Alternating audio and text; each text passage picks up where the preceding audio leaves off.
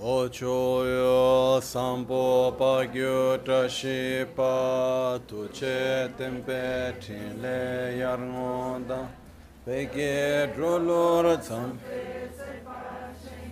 Palde lame shabla solvade Omo a guru vajradar sumatimo nishasane karm uta vardani shriba वर्षा मन्या सर्वा सिद्धि हूँ ओम गुरु वज्र कर्म उत वरदान्य श्री भद्र वर्ष मन्या सर्वा सिद्धि हूँ ओम गुरु वज्र सुमतिमो निशासने कर्म उत वरदान्य श्री भद्र वर्षा मन्या सर्वा सिद्धि हूँ ओम गुरु वज्रद तिमो निशने कर्म उत वरदान्य श्री भद्र वर्षा मन्या सर्वा सिद्धि हूँ ओम गुरु वज्रधर सुमतिमो निशने Uta Vardanya Shri Bhadra Varsa Manya Sarva Siddhi Hum Hum Om Guru Vajra Dara Sumatimonish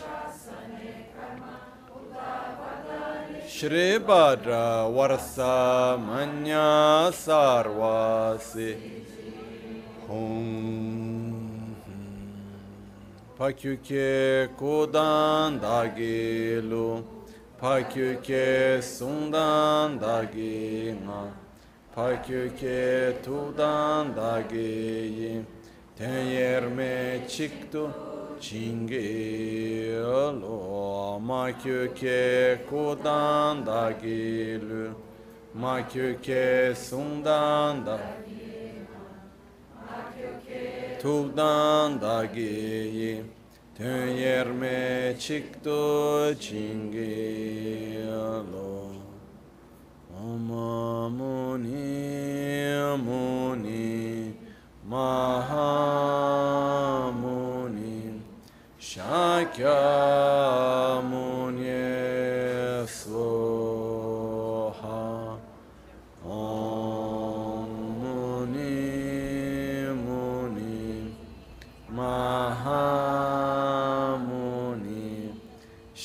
Shakya muni soha Om muni muni muni Shakya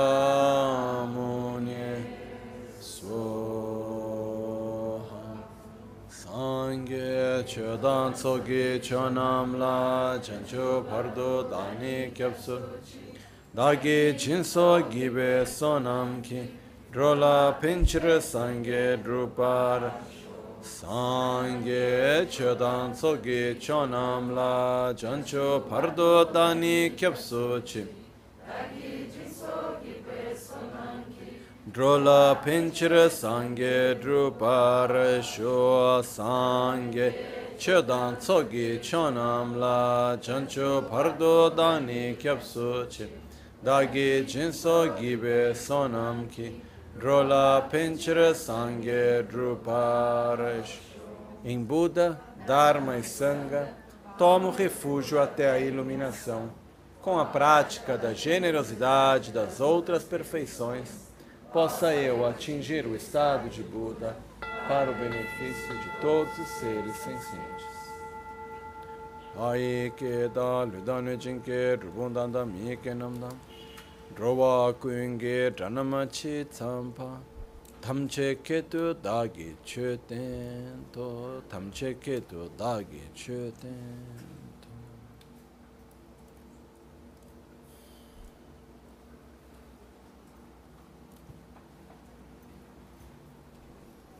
Boa tarde.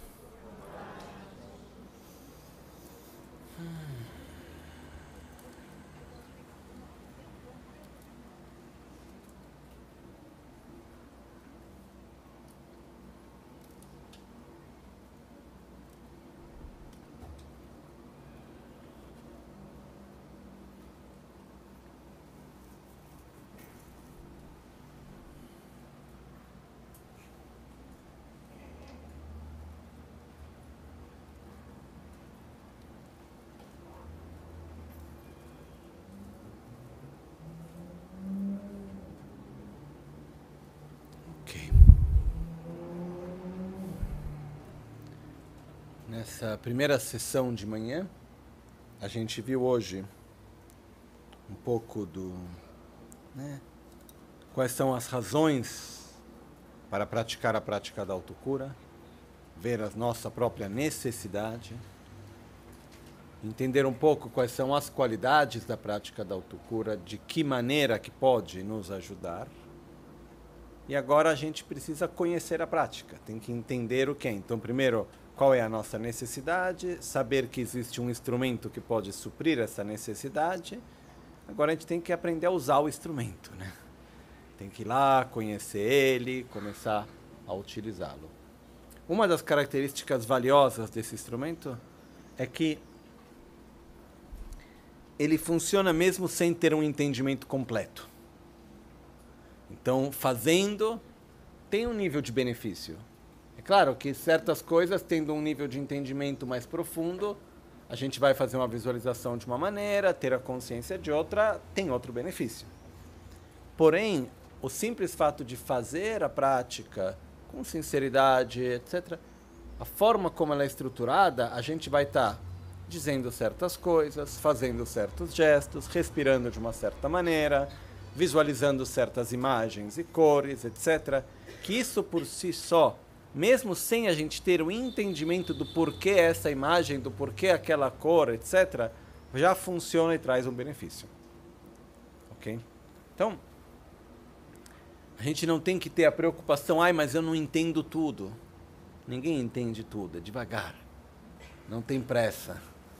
Uh, a gente vai um passo depois do outro é um pouco como uma espiral, que a gente vai dando voltas na mesma coisa, cada vez está num nível diferente, né? Parece que é a mesma coisa, mas na verdade, na realidade não é. Mas eu gostaria primeiro da gente poder ver a prática da autocura, começando pelas uh, como posso, como chama isso em português? É, pelas macrovozes, são pelas né, os capítulos, assim por dizer, que não chegam a ser capítulos. Em tibetano tem um nome específico, mas são as partes principais da prática, ok? A prática é dividida em algumas partes e cada parte tem uma função diferente, que são principalmente quatro partes, ok? Pode se dividir em quatro, pode se dividir em três, mas dividindo em quatro partes principais, nós temos a preparação, ou a parte preliminar. Depois a gente tem a prática efetiva, que é dividida em duas, que é o estágio de geração e o estágio de completamento ou realização. Depois a gente vai falar um pouco mais desses termos, etc. E depois nós temos a conclusão final. Ok? Então, Normalmente, todas as práticas são divididas em três partes, que é preparação ou preliminar, prática efetiva e conclusão final. Nesse caso, a prática efetiva a gente divide em dois, que é o estágio de geração estágio de completamento ou realização. Okay? Que em tibetano é chamado de Kerim e de Dzokrim. De qualquer maneira, vamos pegar uma parte por vez e a gente vai começar a olhar um pouquinho ela.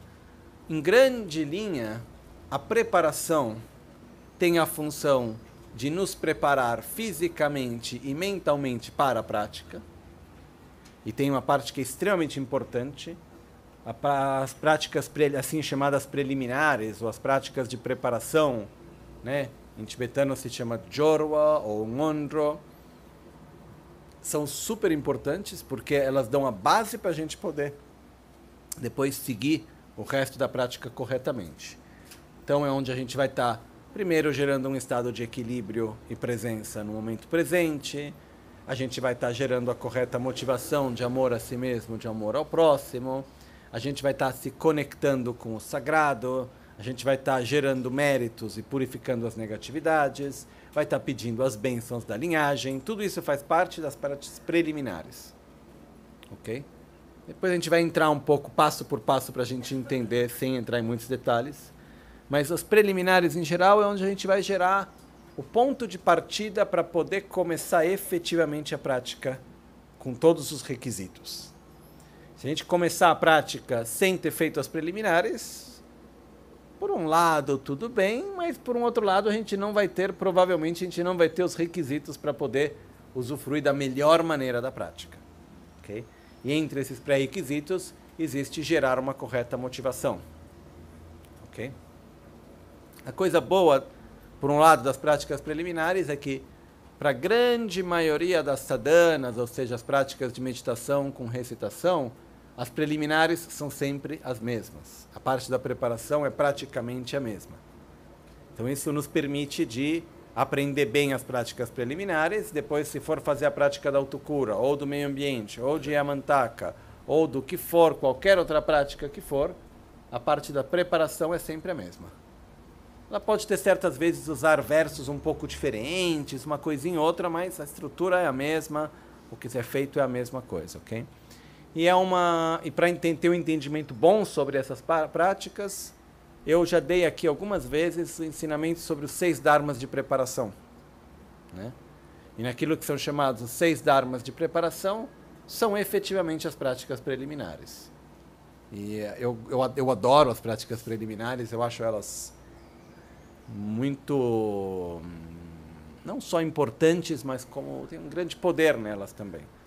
E, uh, e eu acredito que para muitos de nós poderia passar muito tempo só nas práticas preliminares, que já tem muita coisa aí, já é maravilhoso, né?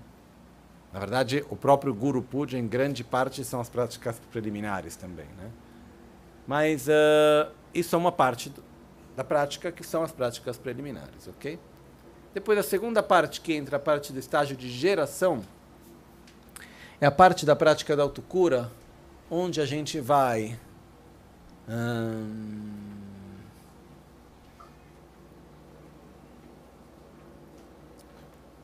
em poucas palavras, tá? Tô, vou simplificar um pouco muito, mas na prática, no estágio de geração, onde a gente vai se desconectar na nossa aparência e identidade ordinária, e a gente vai se conectar com as nossas qualidades, se identificando nelas. E gradualmente a gente vai gerar as nossas qualidades. Okay? E tem uma parte aí super importante no começo, onde a gente efetivamente se desconecta da nossa visão ordinária e acaba se identificando com uma identidade, assim por dizer, uh, sagrada, uh, né? A gente diz, o, se usa o termo orgulho divino. Mas a gente vai gerar uma identidade baseada nas qualidades e gradualmente desenvolvê-las. Na parte do estágio de geração, é também uma parte que tem várias visualizações, tá? E o processo de fazer as visualizações com detalhes, etc., ele tem uma das funções que é nos treinar em concentração. Porque para poder fazer corretamente a segunda parte da prática, que são estágios de completamento, uh, em tibetano se diz dzokrim. Dzok quer dizer completar, concluir, realizar, depende como se traduz. Mas rimpa quer dizer estágios. Então é o estágio onde se vai fazer a completação. Essa parte da prática, ela requer um nível para ser feita de uma forma efetiva, ela requer um nível de concentração bastante alto. Então, no estágio de geração, a gente vai começar a treinar a concentração através de imagens. Porque é muito difícil a gente conseguir logo de cara gerar um estado de concentração, induzindo o nosso estado de consciência para um nível mais profundo em algo que não tem uma forma. Um estado abstrato, sem forma. É super difícil. Porém, se a gente começar a treinar antes a concentração, onde a gente vai dar formas para as coisas, então vão ter cores, formas, desenhos, várias coisas que a gente vai estar tá lá elaborando isso, isso vai servindo também para devagarzinho ir trazendo a nossa atenção para dentro. Então, nesse momento, a nossa mente ela está acostumada constantemente a ter objetos de distração. A gente tem sempre muitos objetos que a gente vê, que a gente escuta, que a gente pensa. São muitos objetos materiais, externos, que a gente está sempre vendo. E é muito difícil a gente conseguir se abstrair disso tudo. Então, no primeiro fase, o que a gente vai fazer, a gente vai direcionar a nossa atenção, de uma certa forma, a nossa distração, para outros objetos. Então a gente vai poder, é muito mais fácil a gente conseguir desenvolver um certo nível de concentração, etc., quando a gente está usando formas, cores, imagens que vão, uma certa maneira, falar a mesma linguagem da mente que a gente tem agora, do estágio no qual a gente está agora. Okay?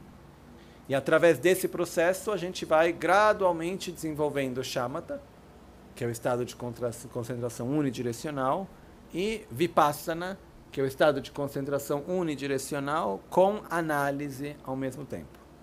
E, então se diz que no budismo vajrayana, nas práticas como da autocura, se pode desenvolver os dois ao mesmo tempo, através dos processos das visualizações que se tem, unidas à, à união de beatitude e vacuidade que eu vou explicar depois, ok?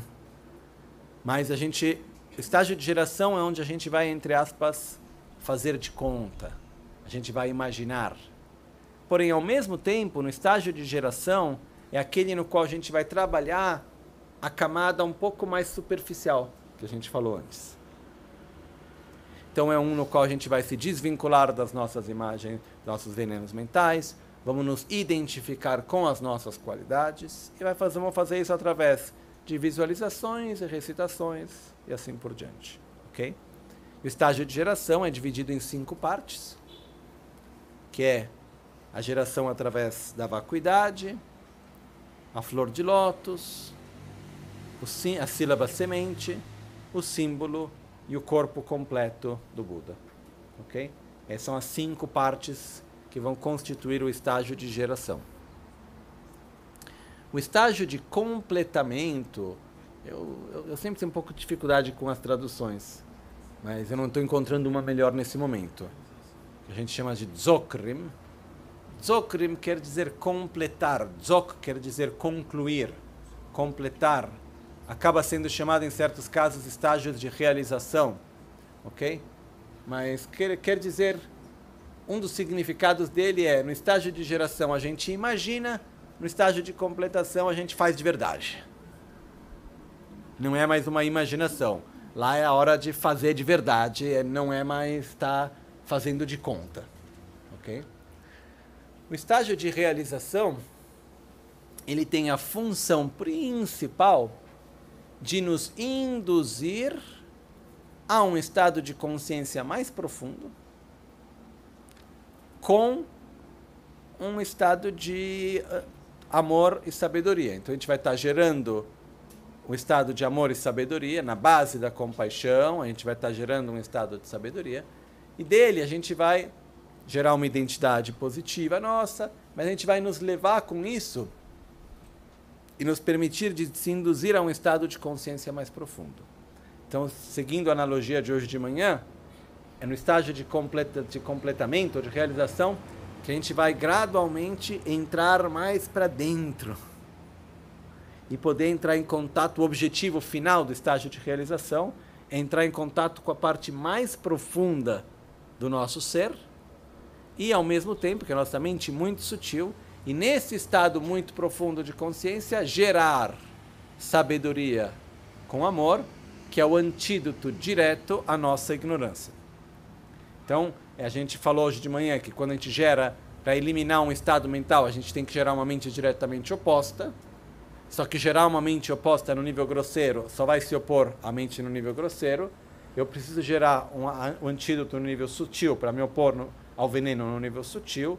E tenho que gerar o antídoto no nível muito sutil para me opor no nível muito sutil. Tá? Então, como objetivo final do estágio de, de realização é esse. É, a gente realiza o estágio de realização efetivamente quando consegue se gerar o antídoto num estado muito profundo de consciência. Ok? Mas isso a gente vai explicar com calma amanhã, o que é, como é, para pelo menos a gente ter uma ideia vaga sobre o que, que a gente está falando, ok? E a gente vai, de uma certa maneira, plantando as sementes, regando um pouquinho, não tem a pressa de logo já ter que realizar. Mas, como eu disse antes, a prática tem vários níveis no qual a gente pode fazer ela. E a parte da segunda parte da prática, que é a parte do estágio de realização, a gente pode praticar de um nível extremamente profundo, como pode ser praticado num nível mais superficial também.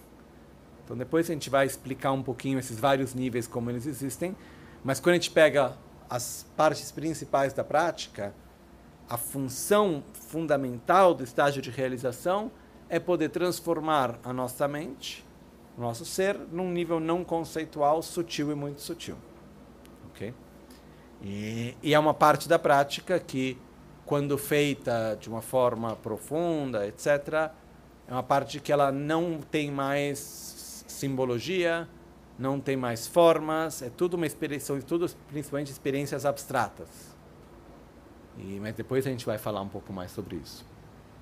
E depois tem a conclusão final, que é onde a gente volta e reconecta com o nosso mundo onde a gente vive, com a nossa realidade, volta um pouco para o dia a dia, porém com uma atitude específica, virtuosa, a gente conecta. Então, a gente parte de onde a gente está, se desconecta da nossa de uma identidade ordinária, gera uma identidade virtuosa, gera a correta motivação, depois a gente gera uma boa identidade virtuosa, positiva, faz a geração desse estado positivo virtuoso, um, assim chamado também orgulho divino.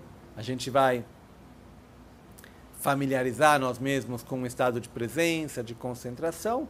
Depois tem um estágio de realização, onde se entra no estado de consciência mais profundo. O objetivo não é que se entra qualquer vez que faz a prática. O objetivo é entrar num estado de consciência mais profundo para poder transformar nossa mente, gerar um antídoto no estado de consciência mais profundo. Terminando essa parte da prática, volta-se para o ponto de partida.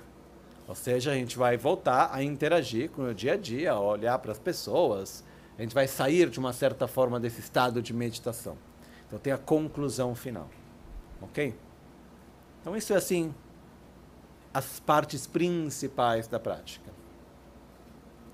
Eu diria, vamos pegar um pouco a sadhana, tenho aqui, para a gente poder ver quais são as partes, que isso ajuda um pouquinho também cada um a entender melhor.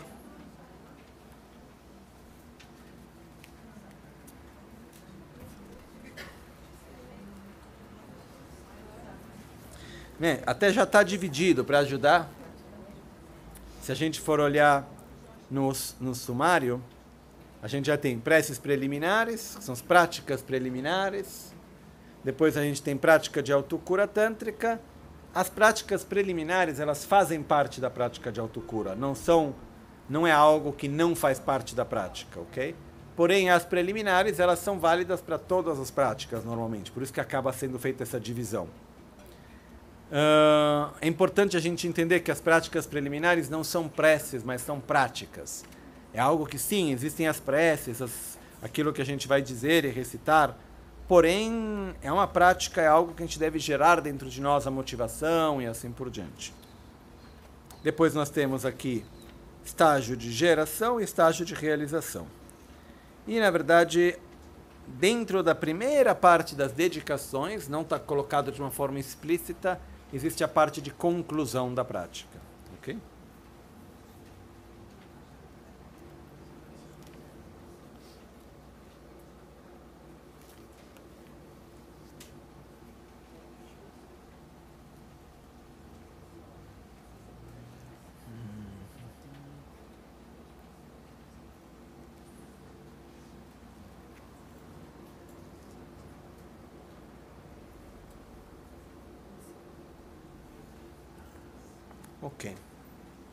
Então, na página 5, a gente tem o começo das práticas preliminares, onde a gente começa pela parte de tomar refúgio, gerar a bodhicitta. Uma coisa que é importante entender é que certas vezes, quando a gente faz a prática da autocura, uh, eu tenho a sensação muitas vezes que muitas pessoas estão prontas para fazer a prática quando estão terminando. No sentido que a gente vem de um dia a dia com muitas coisas, a mente está lá pulando para cima e para baixo. E foi lá, depois que sentou, terminou a prática, quando está chegando para o final, aí sim que tem uma concentração melhor, está presente, calmou um pouco e está pronto para poder se concentrar, né? Então, uma das coisas que faz parte das práticas preliminares, porém não é colocado de forma explícita, porque também depende de cada um quanto, como fazer, é a meditação na respiração. Okay?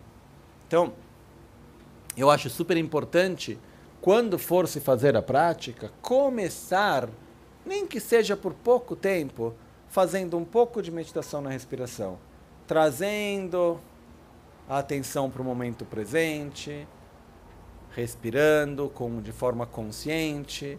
Pode-se fazer assim chamada respiração em nove ciclos. Pode-se fazer a simples respiração, né? A, a, a simples meditação na respiração, observar a própria respiração, trazer a presença para o momento presente. Pode-se fazer, por exemplo, a respiração na qual a gente vai um, expirar fumaça preta, inspirar luz. Por exemplo, isso também é possível. Nessa forma de prática, quando a gente está começa a prática e talvez a gente tenha uma certa tensão que está acontecendo, por quê? Veio de um momento do dia, uma coisa ou outra, pensamentos vários. É importante primeiro a gente tentar baixar um pouco a bola, calmar.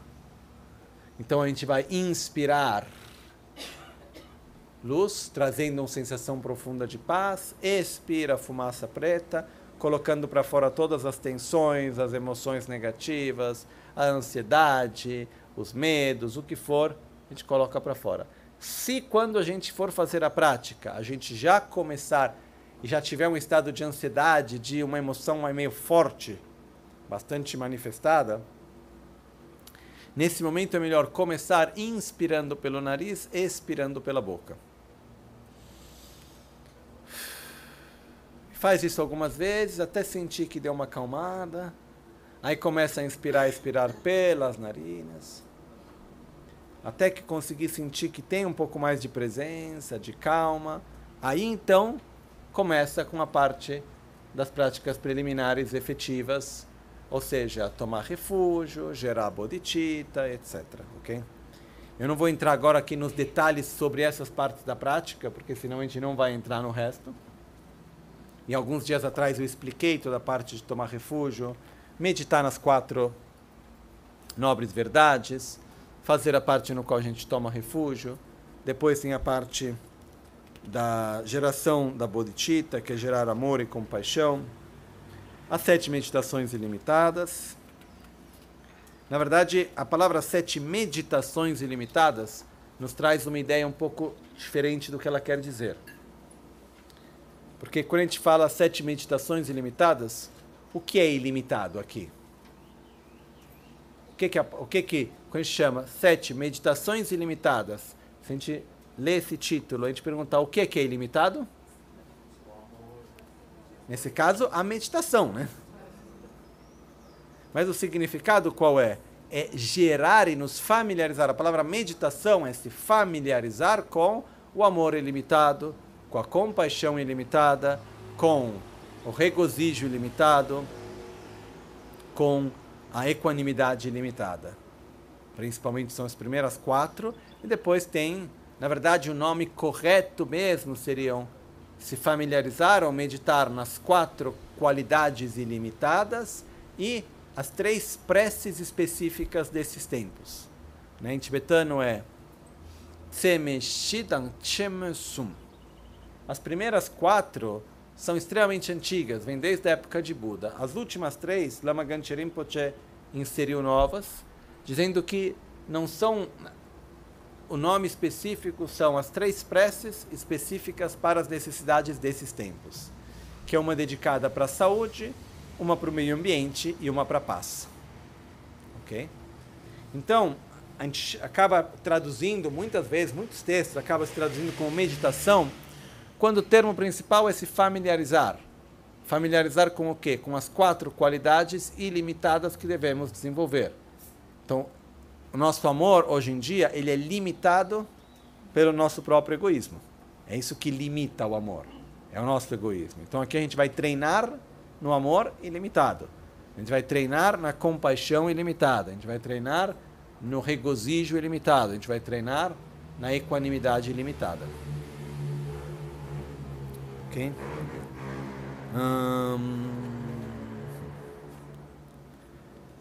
a mesma coisa tem tanto para a saúde física, a regeneração ecológica e a paz, saúde mental e física, porque acaba, também é ilimitado porque não é direcionado só a si mesmo, não é mais limitado pelo nosso próprio egoísmo também.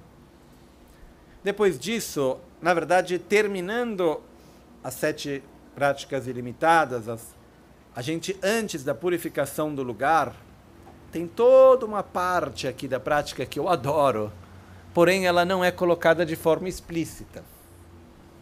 Ok? Em algumas sadhanas ela está colocada de forma explícita, na grande maioria, assim, muitas vezes não. Hum... Estou pensando se a gente vai abrir essa explicação agora ou não. É só isso, tá?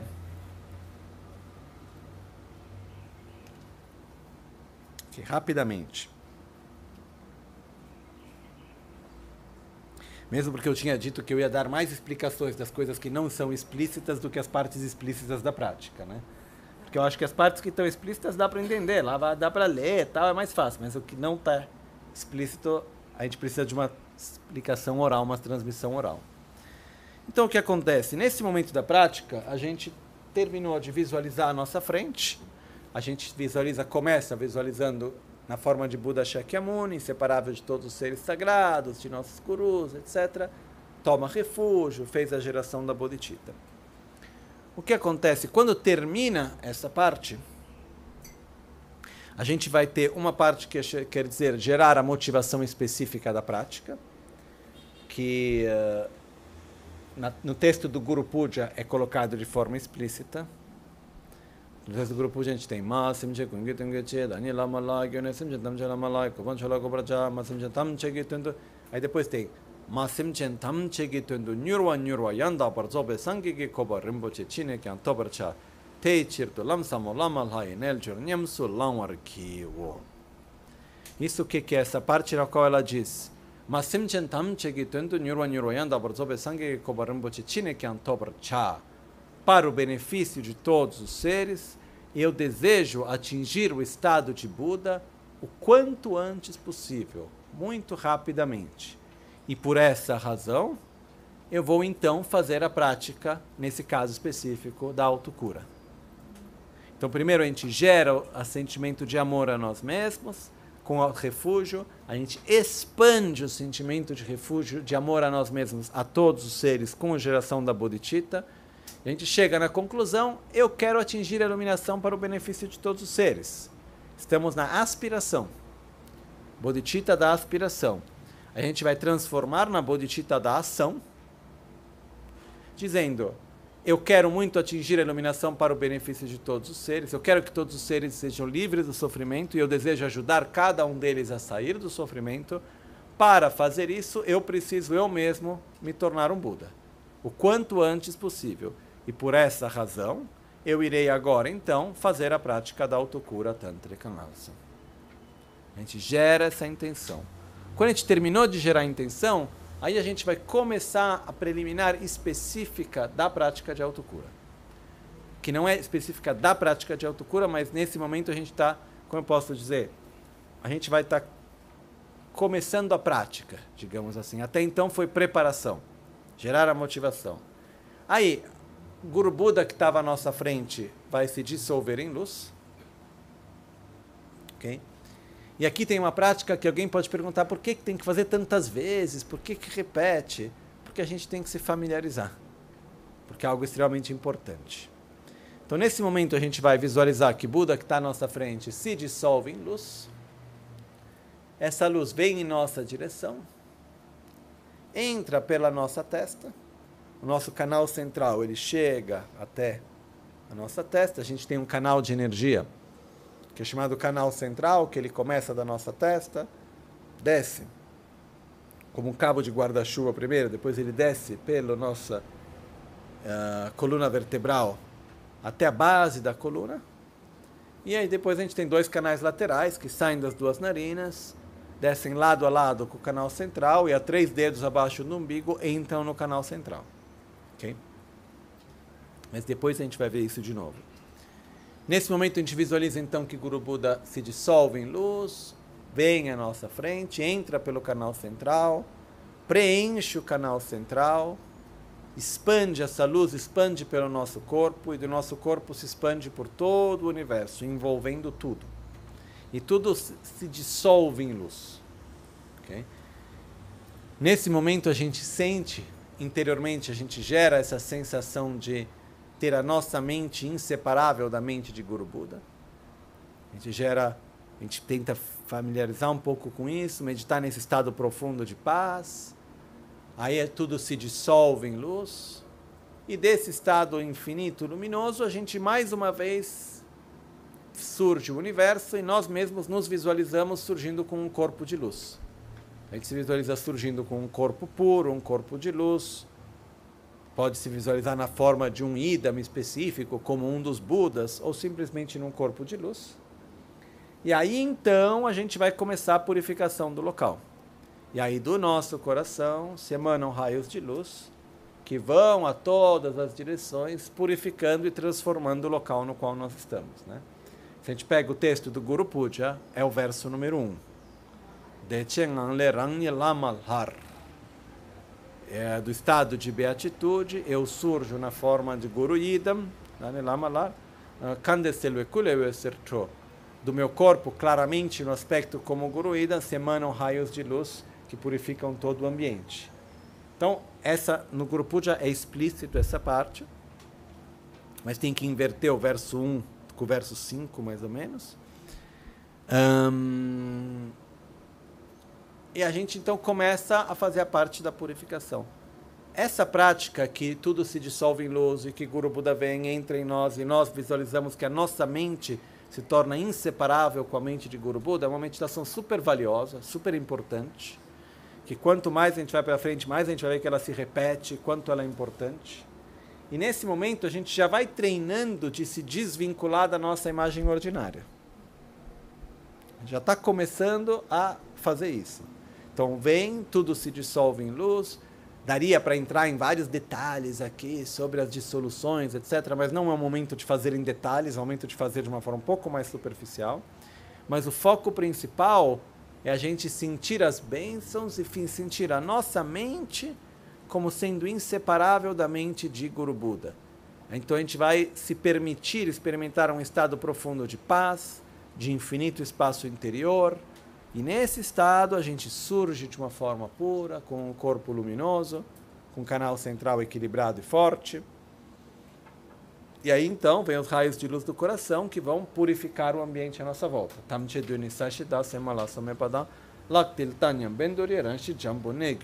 Que está aqui na página 7.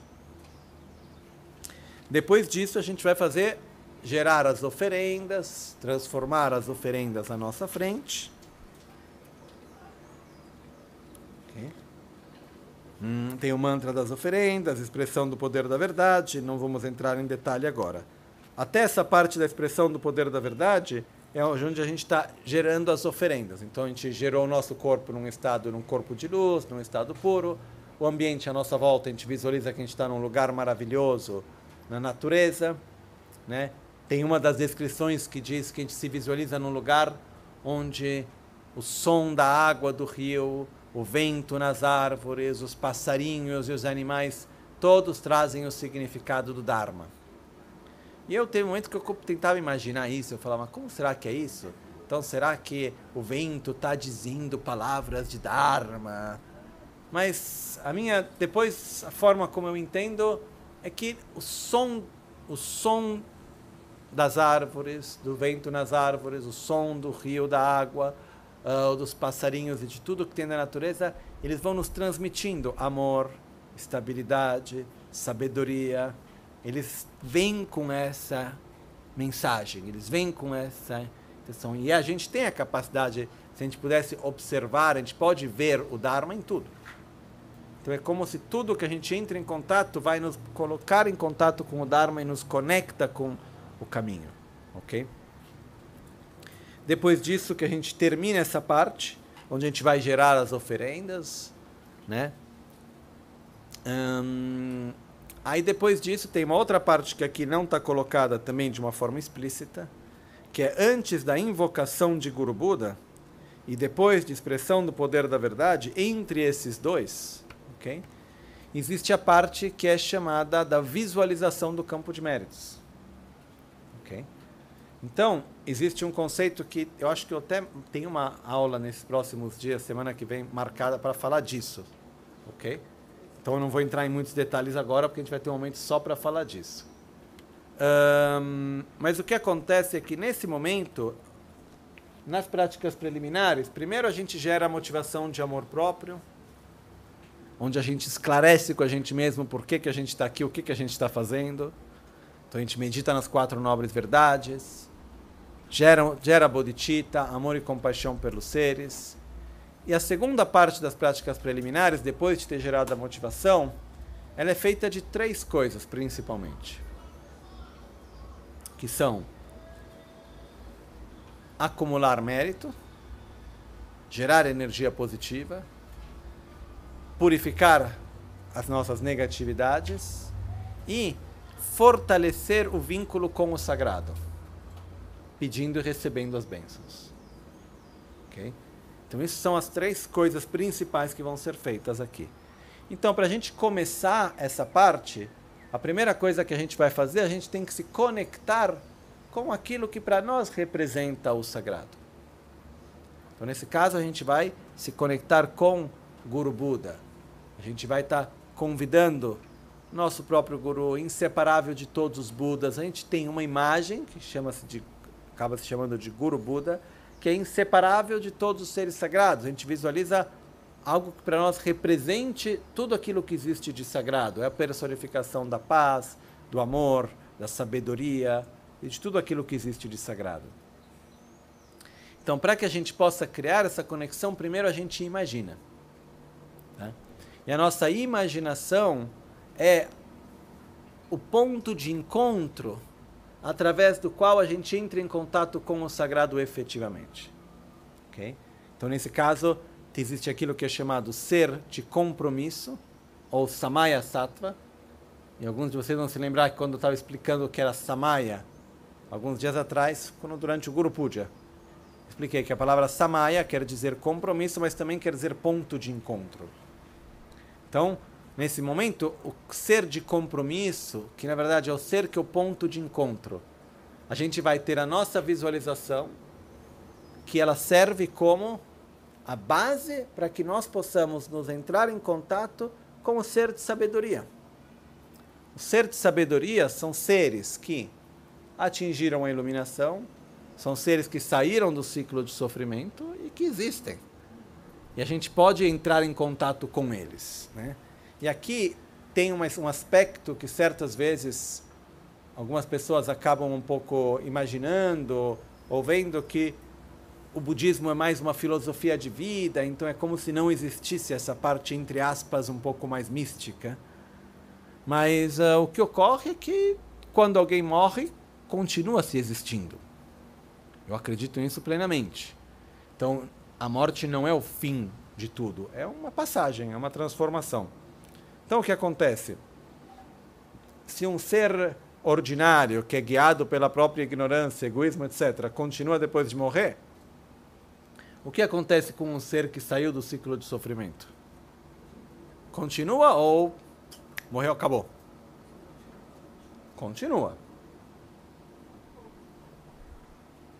Então, a gente vai dessa maneira, a gente tem que se abrir para se conectar com. Por que, que a gente quer se conectar com um ser iluminado? Com um ser assim chamado ser puro, um Buda, chamamos como a gente quiser. Para pedir favor? Não. Ok? Não é para pedir favor. Mesmo porque não, não conseguiria, sabe? Não é que a gente vai falar, olha, estou num momento difícil aqui, vem cá. Não é que você pode fazer isso para mim, eu te. Não é para pedir favor, é para pedir bênçãos. O que, que são bênçãos? Bênçãos é uma interação virtuosa. Né? Eu fiz o exemplo, não me lembro agora se foi hoje, ontem, quando foi que eu falei disso? Tem, eu, eu acabo, tem uma hora que eu me perco um pouco de um dia para o outro. Mas eu estava explicando que as bênçãos foram Puja de que eu expliquei que bênçãos quer dizer uma interação positiva que gera uma transformação positiva.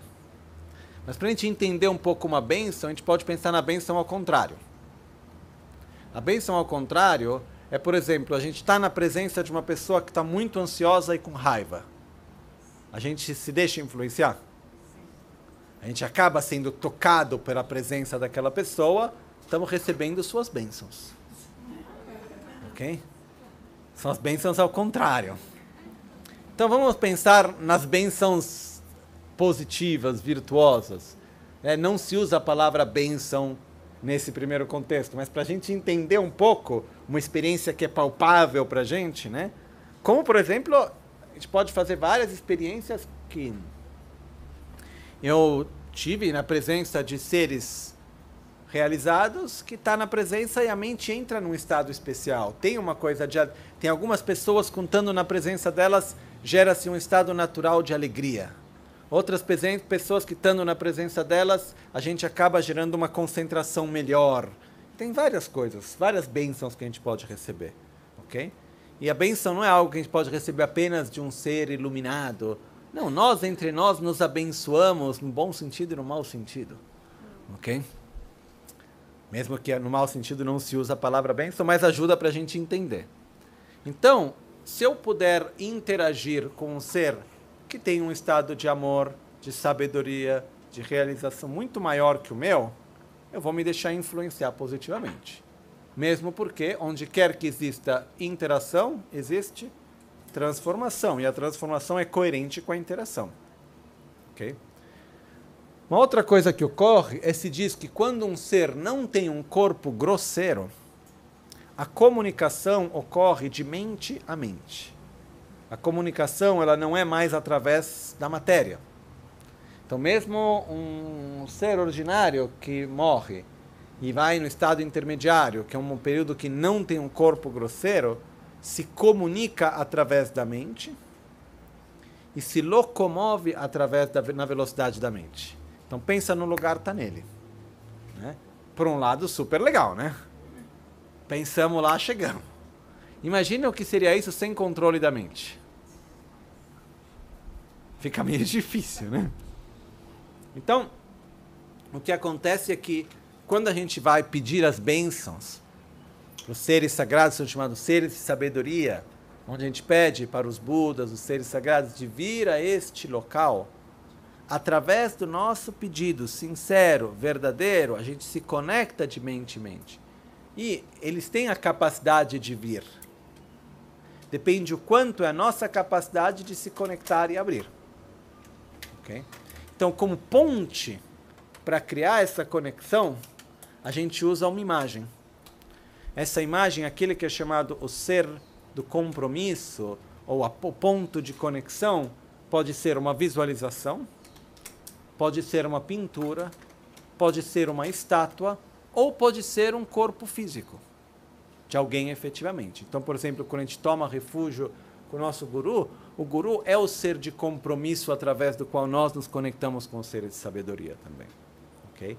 Mesmo quando a gente uh, pede, quando fala sobre um ser de sabedoria que se manifesta num corpo grosseiro, o corpo grosseiro é o ser de compromisso.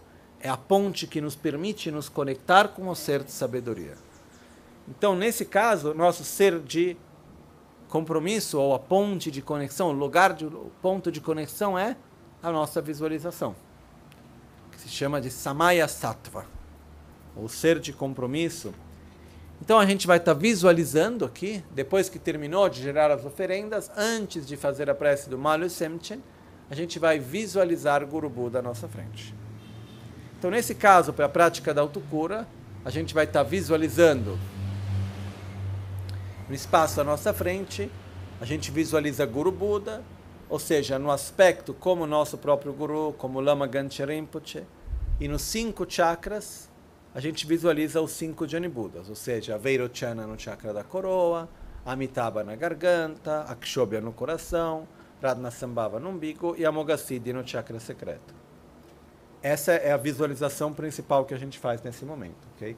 Dá para entrar em vários detalhes da visualização, mas de uma forma simples, a gente simplesmente visualiza Guru Buda, ou seja, o nosso próprio Guru, inseparável de todos os Budas.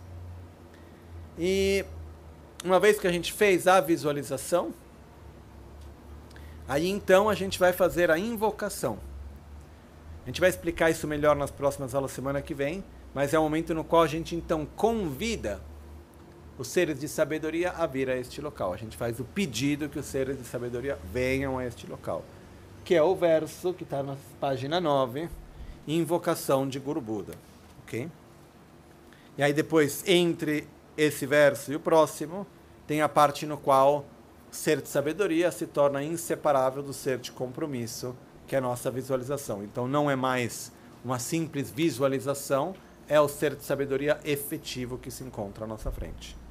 Então, nesse momento da prática, uma das coisas que a gente está fazendo no começo é se conectar com o sagrado, se permitir de se de abrir no próprio coração, pedir as bênçãos, receber as bênçãos. Uma das formas como eu sempre entendi o fato de receber bênçãos é que a gente só se transforma através da interação. E se eu ficar me interagindo apenas comigo mesmo, eu vou continuar me transformar numa direção que eu já estou. Eu preciso interagir com pessoas, situações, objetos que me ajudem a me transformar na direção do que eu quero me tornar. Ok? E é isso que vem a importância de nós recebermos e pedirmos as bênçãos também. Sim.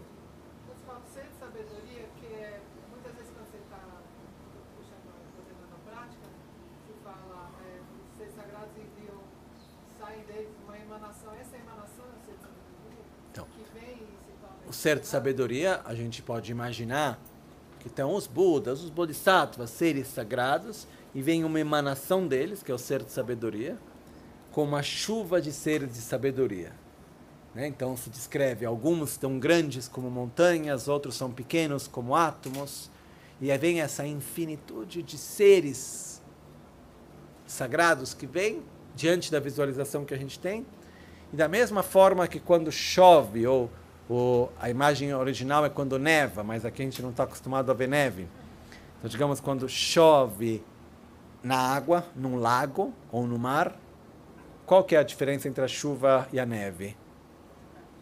Quando a neve, quando chove na água, quando cai, tem um né, espirra. Quando neva, o floco de neve cai, ele é absorvido. Né? É diferente a forma como aquilo ocorre.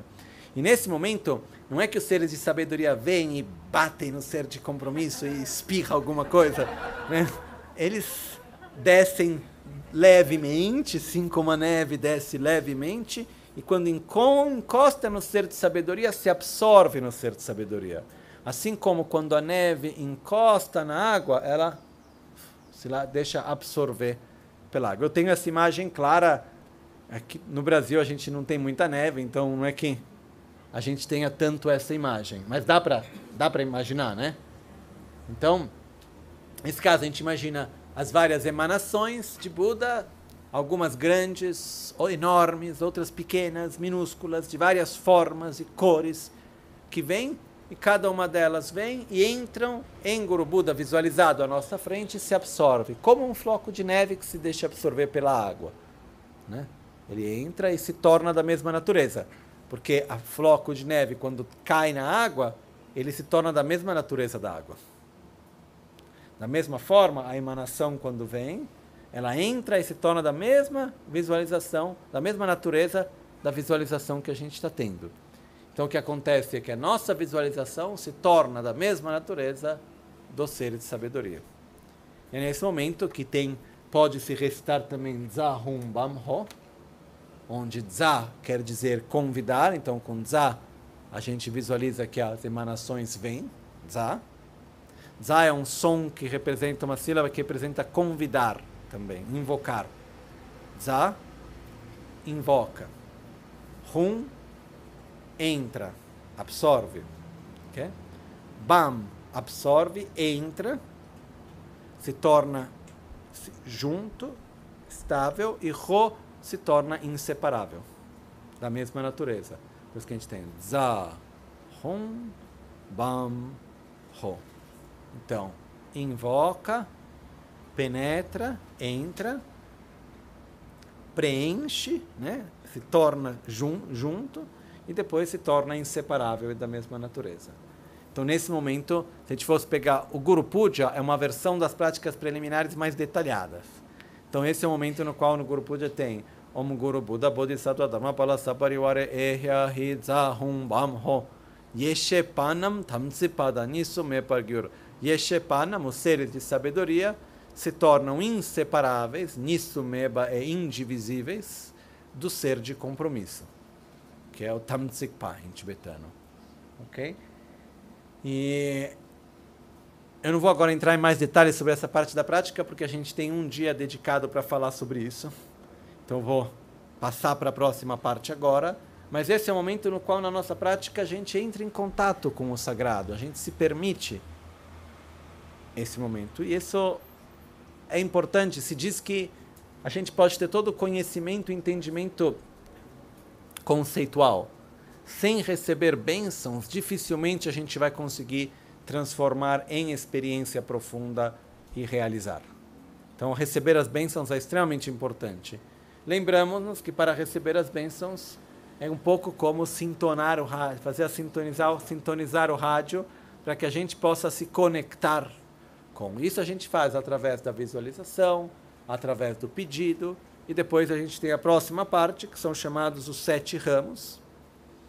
E os sete ramos são a parte da prática super importante, na, através da qual a gente vai fazer sete ações que Buda ensinou e a gente deveria repeti-las todos os dias. Okay? E tem até uma versão mundana dos sete ramos que eu acho interessante, pode ser bem, bem prática, porque todos nós temos necessidades mundanas também. Então eu vou primeiro explicar espiritual, depois só fazer uma parênteses rápida para os sete ramos mundanos. Tá? Isso é uma pequena invenção minha, mas eu acho que funciona. No, na prática espiritual, os sete ramos quais são? Primeiro, prostração. Então a gente vai render homenagem, que é antídoto ao nosso orgulho e arrogância. Depois a gente vai fazer oferendas. Fazer oferendas é uma forma através da qual a gente vai estar tá materializando e cultivando o nosso respeito, gratidão, fé, conexão. A gente vai estar tá materializando esses sentimentos, que é super importante. E também tem uma outra questão que é quando a gente ofer oferecer ao outro, dar, é uma das melhores formas de gerar também méritos, de gerar energia positiva para nós. E a única diferença que existe é que quando a gente oferece algo para alguém que é espiritualmente superior a nós, é chamado uma oferenda. Quando a gente oferece algo para alguém que é espiritualmente igual ou inferior, é chamado um ato de generosidade. Mas é a mesma coisa no final das contas, ok? É o fato de a gente poder estar dando, oferecendo. Então, nesse caso, a gente vai oferecer a Guru Buda, depois a gente vai estar tá admitindo abertamente os nossos erros, as nossas ações negativas e pedindo a Guru Buda que nos abençoe para que nós tenhamos a força e a clareza para não repetir mais as mesmas ações. É super importante esse processo de todo dia a gente rever as nossas ações e redirecionar nosso comportamento.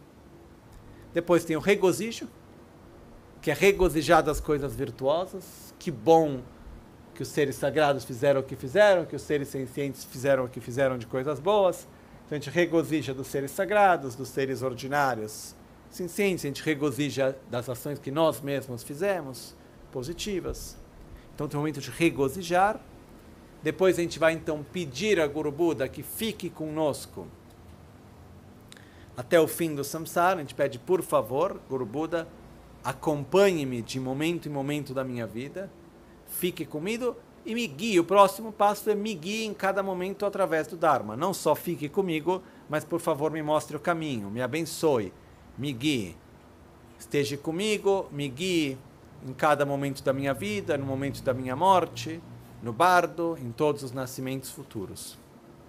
E o último dos sete ramos então dedicar. A gente vai dedicar toda a energia positiva gerada no presente, que foi gerada no passado e que irá ser gerada no futuro para a iluminação de todos os seres. Então através disso, a gente tem o sete, que é prostração, oferenda, purificação, regozijo, pedir, pedido de permanência, pedido de ensinamentos e dedicação. Ok? A gente vai ter outras oportunidades para estar tá falando mais sobre isso, por isso que eu não vou entrar em detalhes agora, porque eu também tenho que me proteger no sentido que se eu começo a falar de uma coisa, depois acaba abrindo toda uma coisa que vai longe. Mas só abrindo a parênteses rapidamente, dos sete ramos na forma mundana, uh, eu tive essa ideia, eu acho que ela é bem interessante. Pouco tempo atrás, eu estava na Itália e vieram pedir para dar uma benção de casamento. Né? E aí eu estava pensando, né? Porque já que casamento budista, para falar a verdade, não existe, né? Tudo uma invenção moderna. Então a gente vai adaptando um pouco para as coisas. Eu tive uma ideia que eu acho que é bem interessante que não tem que esperar a cerimônia de bênção de casamento para poder fazer isso. Pode ser feito em qualquer casal, ou fora de um casal também, no sentido pode ser feito com um amigo, uh, com os pais, pode ser feito no trabalho, os sete ramos. Então a gente tem um relacionamento com alguém de qualquer tipo. Podemos pensar com um amigo, no trabalho, com alguém um relacionamento um pouquinho mais profundo, melhor.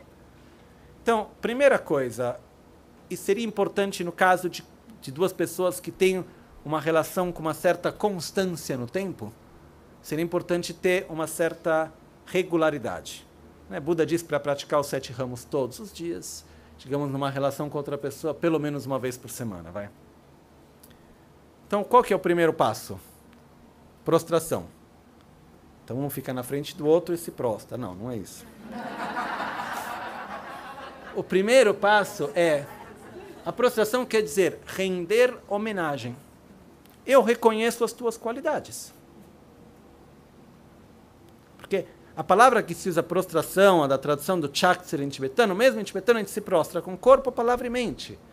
A gente se prostra com mente reconhecendo as qualidades, a gente prostra com palavra louvando as qualidades, a gente prostra com o corpo manifestando fisicamente respeito. Então imaginamos que a gente está diante da outra pessoa e o primeiro passo é a gente ir lá e diante daquela pessoa, a gente vai manifestar, verbalizar e manifestar fisicamente a nossa admiração. Então a gente vai reconhecer as qualidades do outro. Isso requer humildade. E é um dos antídotos à arrogância. Então a gente vai estar lá diante da outra pessoa e vai dizer: Nossa, eu admiro essa qualidade sua, aquela outra qualidade, então né? A gente faz um louvor mesmo. A gente vai estar tá lá dizendo como você tem essa, aquela qualidade, a gente vai fazer um louvor a outra pessoa. Ok? Não precisa falar de qualidades que a gente não vê no outro, tem que ser sincero também, tá?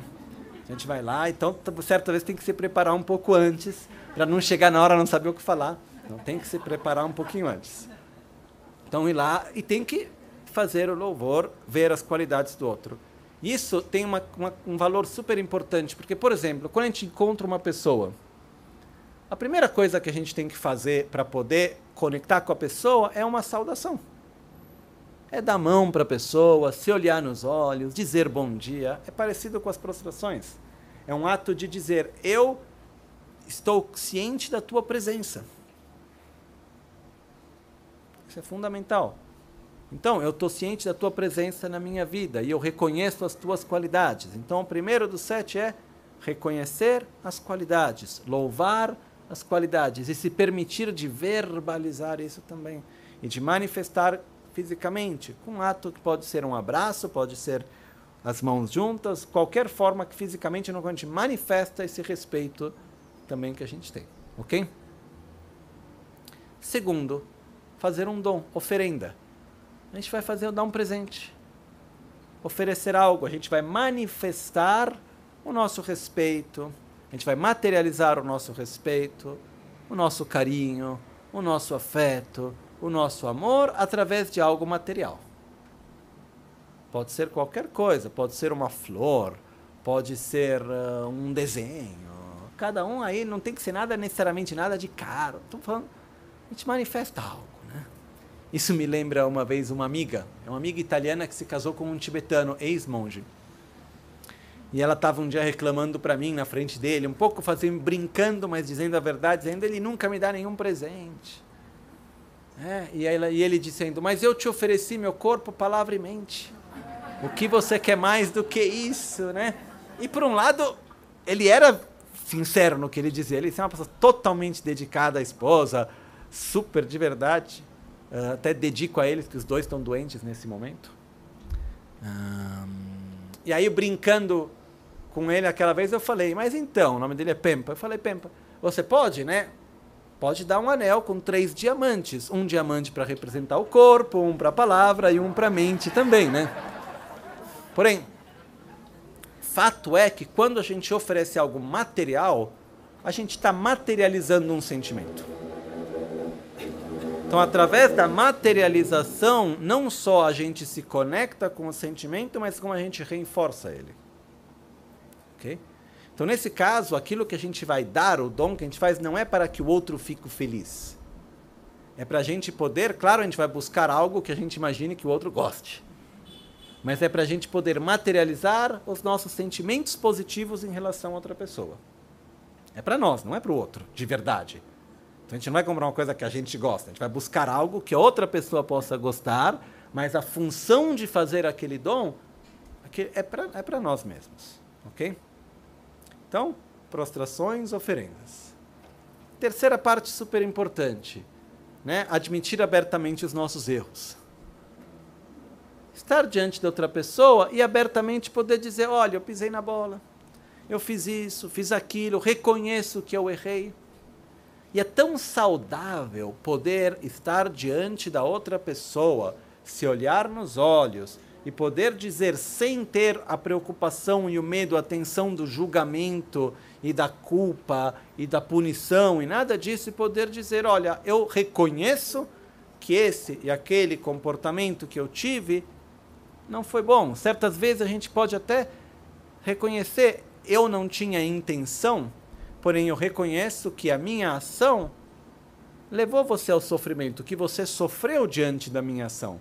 Mesmo que aquela não era a minha intenção, mesmo que aquilo não foi feito dessa maneira, então eu admito abertamente que foi uma ação que gerou sofrimento e por isso eu não é, a palavra correta nesse caso não é nem pedir desculpas, é admitir abertamente o próprio erro.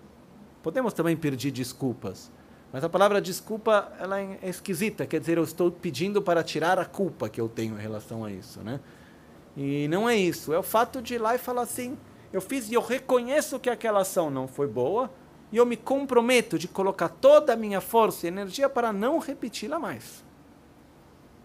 Porque é fácil, eu peço desculpa, você me desculpa. Eu vou lá faço de novo, aí você peço desculpa e você me desculpa. Isso não funciona.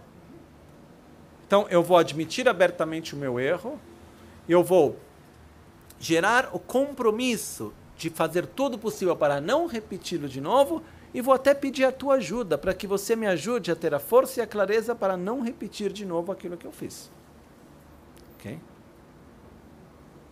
Quarto, regozijo. Ir diante da outra pessoa e falar: Nossa, que bom quando a gente fez isso, e que bom que aquilo, olha que bom que tem esse aspecto, a gente vai regozijar de algo que está conectado com a outra pessoa lembrar das qualidades, das coisas boas, etc. Ok? Depois disso, tem o próximo, que normalmente é pedir que fique conosco até o fim do samsara. Não é esse o caso. Mas é nesse caso a gente vai a gente junta os outros dois que vão juntos, que é pedir que fique até o fim do samsara e que rode a roda do dharma. Nesse caso a pergunta que a gente se coloca é: temos uma relação. Qual é a função dela? o que queremos trazer dela. Né? Então, e o que eu peço de você? O que eu espero de você nessa relação? É tão importante a gente poder também estar juntos, poder admitir os nossos erros, poder regozijar, poder admirar um ao outro, poder doar algo, fazer, dar um presente, algo e saber dar com amor e saber receber com amor e poder se olhar também e de falar: nossa, eu gostaria tanto que você pudesse me ajudar com isso, pudesse me acompanhar naquilo, eu espero isso, isso de você. Poder fazer o pedido com transparência também e dizer: e de que maneira que colocar isso, né? O que que eu peço de você? Quando a gente está diante do Guru, a gente pede de Rod que nos acompanhe no caminho do Dharma, a iluminação. Mas eu posso ter meu irmão, irmã, marido, esposa, pai, filho, quem seja, amigo. O que eu peço a você? O que eu espero de você? Né? Então, sim, eu quero que você, por favor, fique comigo, me acompanhe, que a gente possa manter uma amizade, etc., no tempo. Eu, eu desejo isso. E ao mesmo tempo, o que, que eu espero de você? O que, que eu peço de você? Eu, quero, eu espero amizade, espero sinceridade, espero amor. O que, que eu espero de você? E a última parte, que é a dedicação, é ao que, que eu vou dedicar essa relação no sentido que qual é a função que essa relação tem que vai além de mim e de você. No qual eu eu não sou, a relação ela não existe apenas em função de mim e de você, mas ela tem uma função que vai além. Então, possa através dessa relação a gente ter as condições para ajudar a difundir o Dharma. Possa a gente ter as condições para ajudar a cuidar do meio ambiente. Ah, possa a gente cuidar e crescer bem os filhos para que possam ser pessoas equilibradas, etc, etc, etc. Possa a gente ter, vamos ajudar a difundir a cultura de paz, vamos ajudar a fazer uma comida mais gostosa, sei lá o que for, cada um tem a sua, tá?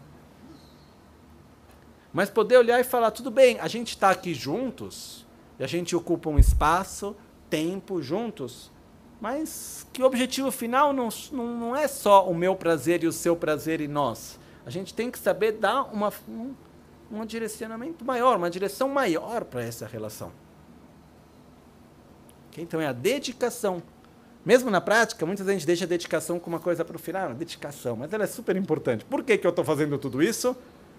para que todos os seres possam atingir a iluminação, porque eu quero atingir a iluminação para ajudar todos os seres. A gente dedica, a gente dá a direção para aquilo que a gente está fazendo. Então, tentem imaginar um pouco o que aconteceria numa relação, num relacionamento que vocês tenham, se as duas pessoas, uma vez por semana pelo menos, criasse a prática de fazer os sete ramos. Né? Já, já o primeiro ajuda muito. Render homenagem. Né? Louvar, oferecer, pedir perdão no sentido de admitir abertamente os próprios erros. Isso é super importante para não deixar que os nós que vão se criando fiquem se acumulando e crescendo cada vez mais. Né? Regozijar é fundamental. O que acontece em vários relacionamentos quando não se regozija é que no momento de dificuldade perde-se de vista todas as qualidades. E parece que é tudo ruim. Mas a gente precisa regozijar, isso nos faz manter o contato com aquilo que é positivo. Conectar e falar, vamos continuar nesse caminho, vamos continuar no que a gente está fazendo. O que, que eu espero de você? E o que, que você espera de mim? Uma relação é sempre uma troca. E quando a troca é saudável, é quando o que eu recebo é o que eu espero receber e eu estou dando aquilo que eu espero dar. Quando eu sinto que eu estou recebendo menos do que eu deveria ou estou dando a mais do que eu deveria, na minha expectativa, aí começa já a criar problemas de novo. Né? Então essa é uma clareza que é super importante também. E por último, qual é a dedicação? Em que direção que a gente quer levar isso? Por que, que a gente está junto? O que que, para onde que isso vai? onde, para que que a gente dedica a nossa energia. Ok? Né? Fácil? Não é fácil. Ok? Pergunta: não fazer os sete ramos num relacionamento com alguém e levando o relacionamento empurrando com a barriga. É fácil por um lado, mas o resultado é difícil. Então a gente precisa cuidar das coisas.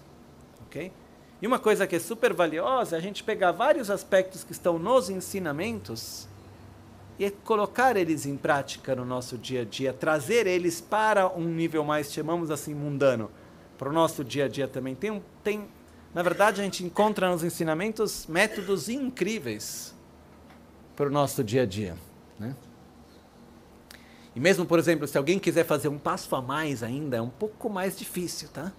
Isso aí requer já uma humildade particular, não é tão óbvio assim. Pode parecer um pouco estranho, mas é uma coisa como era na antiga Índia, por um lado. Ok? Foi lá, rendeu homenagem na hora das oferendas. É até possível fazer as oferendas como a gente tem na prática. Então vai lá primeiro, lava os pés da outra pessoa. Primeiro dá água para beber. Depois lava os pés. Né? Depois oferece flores, incenso, ok? perfume no peito, comida, música. Né? E se a gente for olhar, só de imaginar já é difícil. Por quê? Porque tem arrogância. Eu vou meter lá, lavar os pés, toma, lava o seu pé, ué. Então, é uma questão que na antiga Índia, isso era o que se fazia quando chegava um hóspede. Quando chegava alguém importante. Se fazia fisicamente, né? E certas vezes, quando a gente vai criando é um processo super interessante para os dois lados, tanto para quem faz quanto para quem recebe, depois poder fazer essa troca. É algo que, na verdade, um que cria uma intimidade particular do ponto de vista de se permitir oferecer e permitir receber, permitir valorizar um ao outro, são coisas que têm um grande valor, na verdade. Ok? Então, eu só quis um pouquinho abrir essa parênteses, falar disso, porque de um lado, sim, existe a prática, a iluminação, tudo isso, mas de um outro lado tem as relações do dia a dia, os problemas. Dificilmente vem alguém falar com o lama porque não está conseguindo meditar no vacuidade da mente, e como que eu vou fazer com isso ou com o outro, mas não entendi muito bem a sílaba semente, a visualização é uma coisa rara. Normalmente o problema é porque você não sabe, meu marido, minha esposa, meu pai, minha mãe, não sei o quê. Isso é o normal. Então a gente precisa usar esses métodos também para a nossa vida do dia a dia. Ok? Muito bem. Hum... Mesmo porque esses são métodos que eles não nasceram originalmente no contexto espiritual. As oferendas, os ramos, era coisas que existia na Índia antiga, era como você recebia um rei. Tipo, né, você vai ter que receber alguém, vem uma pessoa muito importante e você quer pedir um favor dessa pessoa. Quer pedir algo dela. O que, que você faz? Vem a pessoa importante, você deixa num cantinho qualquer, oh, preciso disso de você. Não. Primeiro, convida. Por favor, venha. Invocação. Antes de invocar, fazer a invocação, fazer o convite, o que, que faz? Prepara o lugar limpa tudo, deixa bonitinho, prepara a comida, transformação das oferendas, prepara, preparação. Depois convida, não vai convidar enquanto não está pronto. Uma vez que chegou, o que, que faz? Primeira coisa, seja bem-vindo, etc. Louvor. Depois que deu as bem-vindas, o que faz? Oferece um copo d'água, uma bebida, quer alguma coisa, não sei o quê. Se tiver tido um problema entre nós e essa pessoa, Primeira coisa, depois disso a gente já falou, olha, aquela vez deu mal, peço desculpas, né? Não, tá tudo bem, ok, tá tudo bem. Então, que bom que você está aqui, que bom que isso foi feito, aquilo, regozija, para depois falar, então, eu preciso disso de você. Você poderia me fazer isso ou aquilo? A gente faz o pedido. E depois do pedido a gente dedica por que, que a gente está fazendo o pedido, qual é a função daquilo que a gente está fazendo. Okay? Isso me lembro quando o Lama Ganchen estava no Tibete e o Panchen Lama convidou ele para um jantar especial com várias pessoas do governo na época. E o Panchen Lama falou para o Lama ele falou, olha, antes de pedir qualquer coisa, primeiro tem que dar uma boa comida, beber, relaxar, estar tá junto, se sentir bem. Aí depois vai amaciar para poder ir lá falar e pedir alguma coisa. Né? Mas isso é que naquela vez o que o Panchalama falou para essas pessoas do governo chinês que estavam lá foi. Lama Ganchen é um meu discípulo e amigo. O Tibete é um lugar onde as pessoas estão com pouca saúde, perdendo a cultura e com pouca educação. Então precisa de clínicas, hospitais, escolas e monastérios. E Lama Ganchen é uma pessoa que pode vir para dar esta ajuda no Tibete, porém sem nenhum vínculo político. E ele vai fazer isso da forma correta e vocês vão ajudar ele. E eles se comprometeram na época, e Lama Ganchen também, isso foi as portas que abriu para mais de 25 anos que o Lama Ganchen no Tibete fez várias escolas, várias clínicas, plantou centenas e centenas de milhares de árvores, uh, que não é nem reflorestamento, é florestamento, que nunca teve árvore naquele lugar. Um, água, fez aquedutos, uh, levou água para onde não tinha água, porque sem água não pode plantar e assim por diante. Foram feitas várias atividades desse tipo, foi lá que começou. Né? Mas na, na vida normal é assim que funciona também. A gente primeiro convida, depois tem essa troca, uma coisa que é natural. Então, a forma como no caminho espiritual no Dharma isso foi colocado, quando a gente convida o ser sagrado, para ser bem sincero, eu imagino, eu, eu acredito plenamente no ser de sabedoria. Vem um Buda aqui, vocês acham que o Buda está se preocupando? Se a gente fez prostração, se prostração estava direitinho, estava meio torta, se fez oferenda, o que ofereceu, como ofereceu, se não ofereceu, se purificou, se não purificou, não está nem aí. É a plena energia para abençoar e ajudar. Nós precisamos disso no nosso processo, para que a gente possa se conectar e se abrir e estar lá presente. Ok? Mas eu deixo para cada um de fazer a experiência de aplicar os sete ramos no dia a dia. Ok?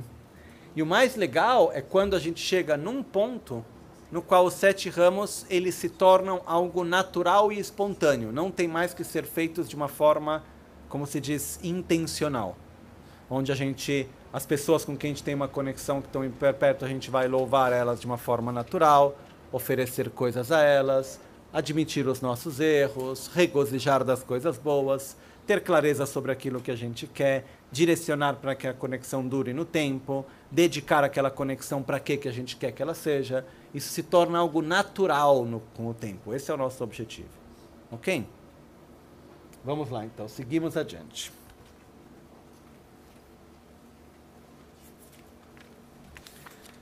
Depois disso, nós temos então o pedido de bênçãos, que começa com a oferenda do mandala. Né? E a oferenda do mandala, sem entrar em detalhes agora, a gente lendo a tradução diz: Esta terra ungida com perfumes e coberta de flores adornada com o Monte Meru, os quatro continentes, o Sol e a Lua. Ofereço a vocês como campo dos Budas, para que todos os seres possam desfrutar desta terra pura. Sashi pyoki chukshi meto tram riravlingshini de gemba de sangue shinto, mikte ulwargi, drogunam da shinla chopra, sho riravlingshini de gemba de sangue shinto, mikte ulwargi.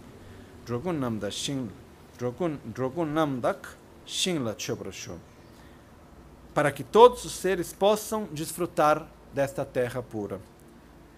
Na verdade, possam desfrutar de uma terra pura, possam desfrutar de um ambiente puro. Então a gente faz como forma de pedido, a gente oferece o universo num aspecto puro e o, o fato de oferecer um ambiente puro cria uma interdependência para que nós possamos desfrutar de um ambiente puro. Então, isso é que entrando em detalhes, tem várias partes ensinamentos que falam a importância do ambiente para nós. A importância para que nós possamos viver em um ambiente puro, equilibrado, harmônico, etc. Então, uma das causas indiretas para que a gente possa experimentar um ambiente puro é oferecer um ambiente puro. Então, a gente oferece a Guru Buda, a todos os Budas, um ambiente puro. Se visualiza normalmente nas nossas mãos, a gente junta as mãos desta maneira, né, onde está os polegares apertando por cima o, o mindinho, aí a gente tem os indicadores que estão segurando o dedo médio e, uh, e o anular está um ao lado do outro para cima, que representa a montanha no meio, que é o Monte Meru, e nos quatro cantos representam os quatro continentes. Tá? Então, representa o nosso planeta que a gente está oferecendo. Okay? Monte Meru é o eixo do planeta, que é representado também pelo. pode ser pela, como se diz, pelo Monte Kailash, Essa representa o centro do planeta, que se encontra no norte da Índia, então seria Monte Kailash. E aí nos quatro cantos tem os quatro continentes, ok? Então a gente imagina, eu sempre imaginei isso como se fosse tipo aquelas bolas de vidro, onde dentro tem toda uma realidade enorme, assim, a gente imagina tudo isso. Então dentro tem todo o universo que está sendo representado na nossa mão. A gente oferece o inteiro universo a Guru Buda, e quando termina a oferenda, com Idam Guru Ratna Mandala Kam Niryatayami, a gente volta então a gente imagina de receber as bênçãos, ok? Hum, depois de essa parte, a gente faz a oferenda como um pedido de bênção. A gente vai estar pedindo as bênçãos a Guru Buda. Depois disso, a gente vai ter as preces específicas de pedido de bênçãos da linhagem, começando por Buda Shakyamuni, passando por Kyabche Trichan Dorje Chan, mestre de Lama Ganche Rinpoche, e chegando então a Lama Ganche Rinpoche logo depois, ok? Quando a gente for fazer a prática da autocura junto com as preliminares, tá? Na verdade, quando a gente chega nessa parte da prática, que está na página 11, onde tem prece e mantra para pedir as bênçãos do Guru Raiz Lama Ganchen Lobsan Tupten Trinle Yarpel, ok? Nessa parte a gente pode pular diretamente para a página 19. Ok? Que vocês podem ver que é exatamente a mesma prece. Locho Sambo Pagyu Treshipa, assim como tem Locho Sambo Pagyu Treshipa. Ok? Então, a gente vai diretamente para cá. A gente não precisa fazer nenhuma outra prece no meio. A gente pula diretamente para lá, ok? Se não for feitas as preces, as práticas preliminares, é possível começar a autocura diretamente com as meditações ilimitadas, o mantra de Buda Shakyamuni, como está na sadhana? Sim, ok? Mas fazendo as práticas preliminares, a gente junta diretamente. Então a gente vai aqui na página 11 e a gente pula diretamente para a página 19, ok? Na página 19, a gente vai estar tá, então fazendo o pedido às bênçãos da linhagem. E hum, em toda, na grande maioria das sadanas, todas as práticas sadanas que são um pouco mais detalhadas, elas começam com geração da, da, motivação, práticas preliminares, geração da motivação com as práticas preliminares, acumulação de méritos, purificação, etc., aquilo que a gente viu até agora. E depois disso, elas têm a parte que são sete ramos. Depois dos sete ramos, tem a parte que é pedir as bênçãos da linhagem. Que na prática da autocura pode ter Om Muni Muni Mahamuni Shakyamuni Soha, prece de Trichandor Jechan e depois a prece de Lama Ganche Rinpoche. Ou diretamente Locho Sampo. O nosso próprio guru raiz que nos transmitiu a prática, Lama Ganche Rinpoche, ele incorpora por si todos os mestres da linhagem. Mesmo porque, como a gente explicou hoje de manhã, nós temos uma linhagem uh, próxima e uma linhagem longa. Então, a linhagem próxima começa com o Lama Ganche Rinpoche. Ok? Então, nesse momento, a gente vai estar fazendo a prece Locho Sambo Pagyu Treshi Patu Che Tempe Chinle Yarmoda Pegye Drolo Zambe Zebra Che Pandelame Shabla Solwa. A gente tem Guru Buda à nossa frente, que a gente visualizou antes, fez os sete ramos fez o pedido de bênçãos. Depois a gente fazer esse verso é quando a gente faz o pedido de bênçãos. E nessa prece está o nome de Lama Ganche Rinpoche. Né? Uh, se alguém quiser marcar ou só lembrar, pelo menos a gente tem Lochok Sampo Palgyo Trashipa. A primeira parte, coisa que tem nesse, são dois nomes estão nessa, nessa, nesse verso. Isso é uma coisa clássica da língua tibetana, tá?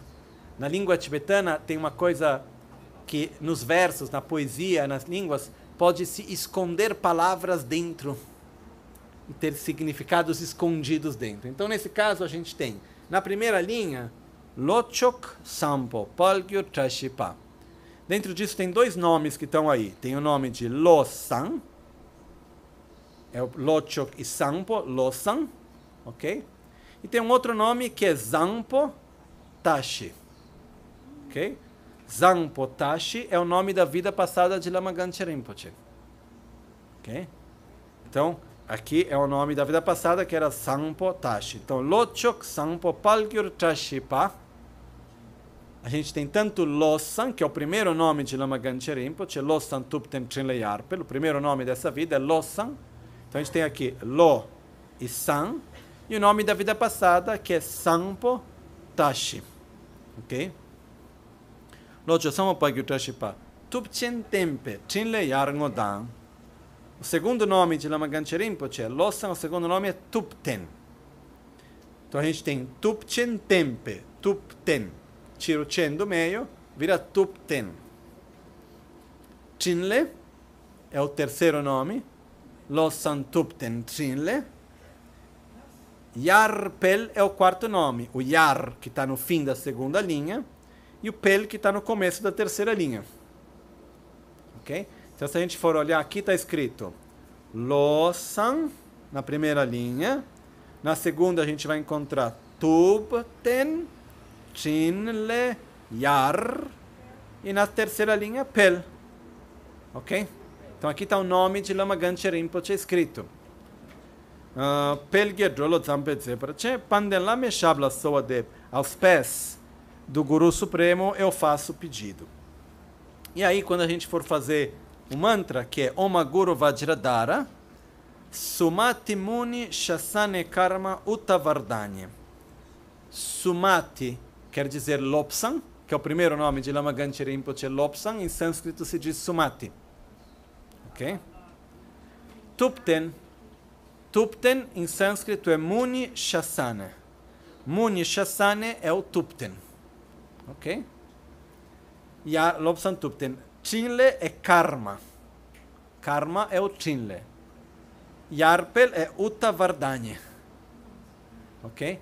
Então aqui a gente tem o nome de Lama Ganche Rinpoche colocado em sânscrito.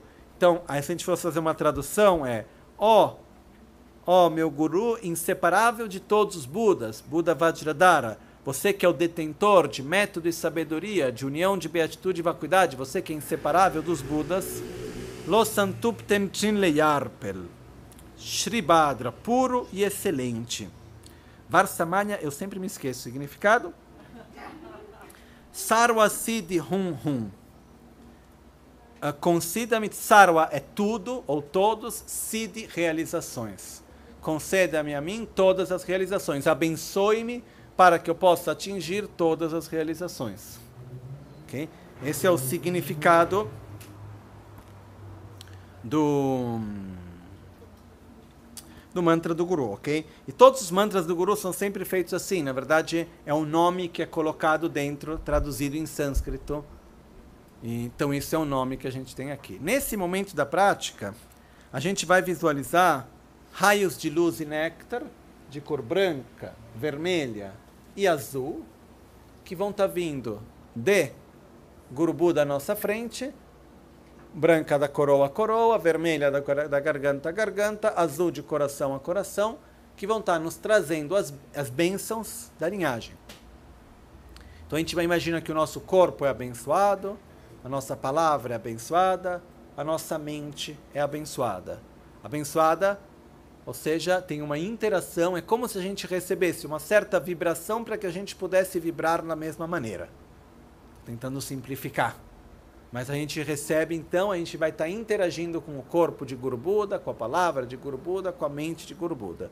Então a gente imagina os raios de luz e néctar de cor branca, vermelha, azul, que vem. Se a gente fizer uma prece da linhagem mais longa, primeiro a gente visualiza Buda Shakyamuni, depois Trichan Rinpoche, pode até estender mais a linhagem com outros mestres, como Paponka Rinpoche.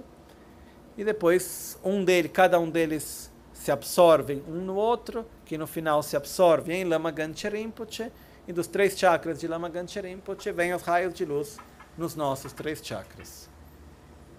Enquanto a gente está fazendo essa parte, a gente vai estar tá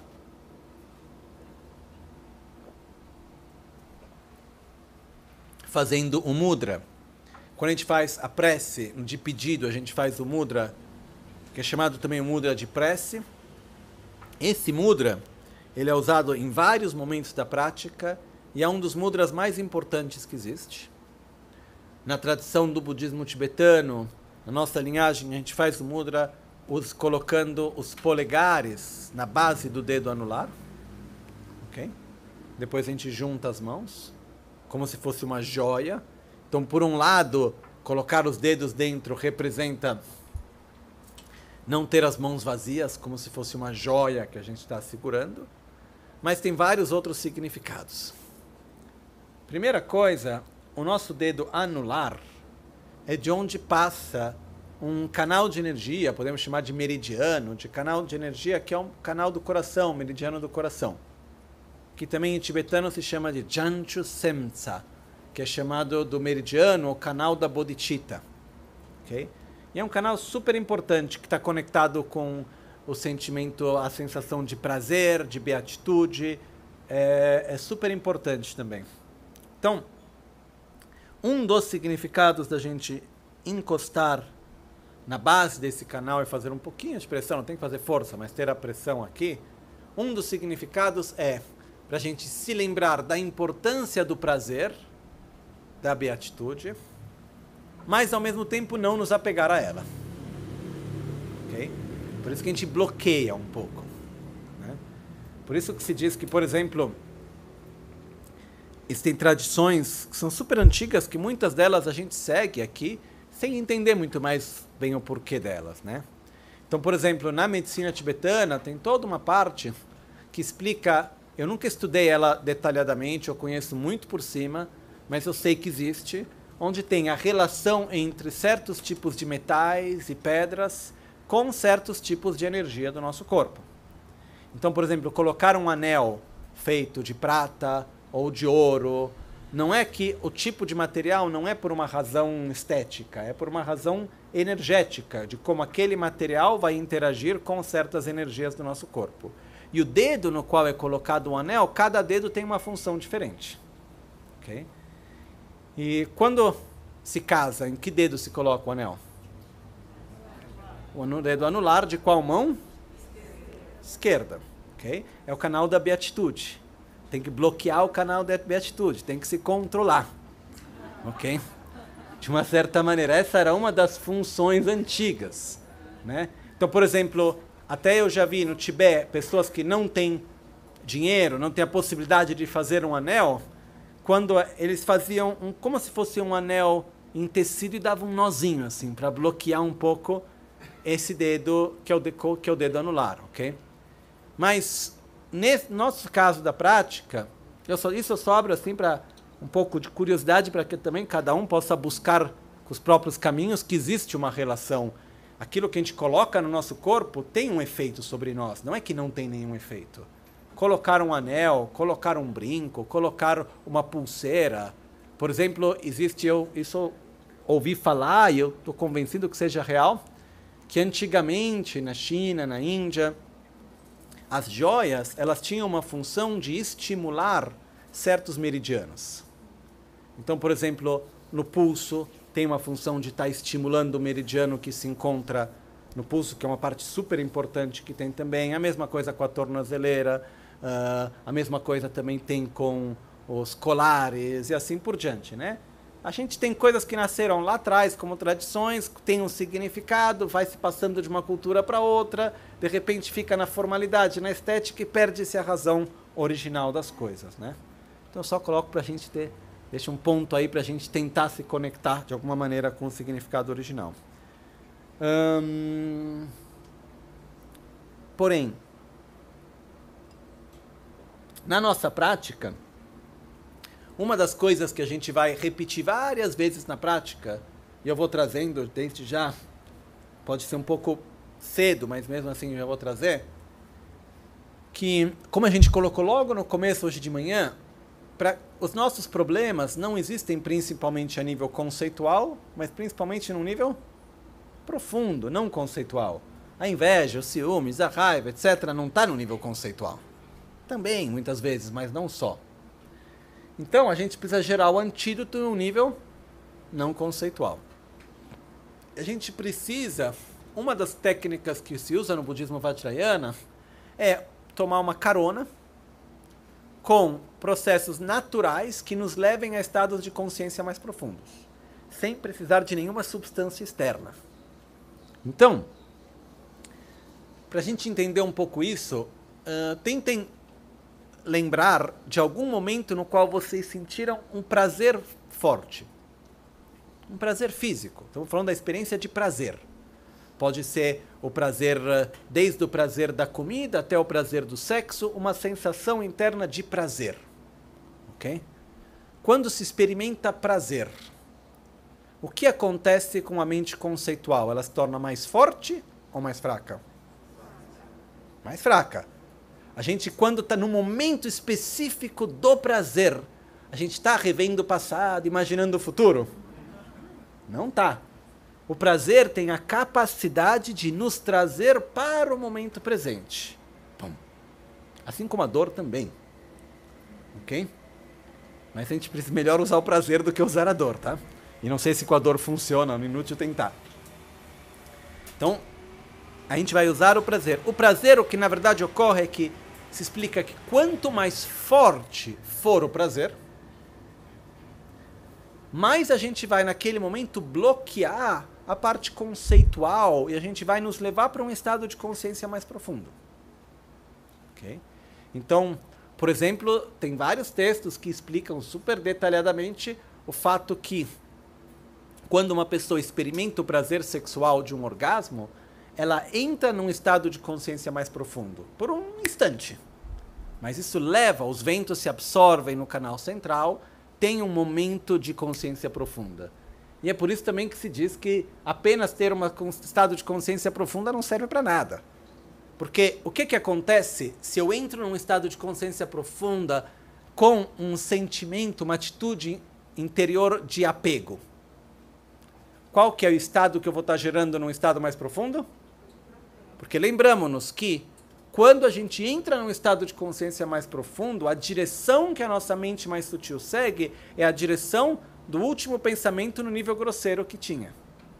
Então, se eu estou num sentimento de apego e eu acabo gerando um estado de consciência mais profundo, com o que, que eu estou me familiarizando num nível não conceitual?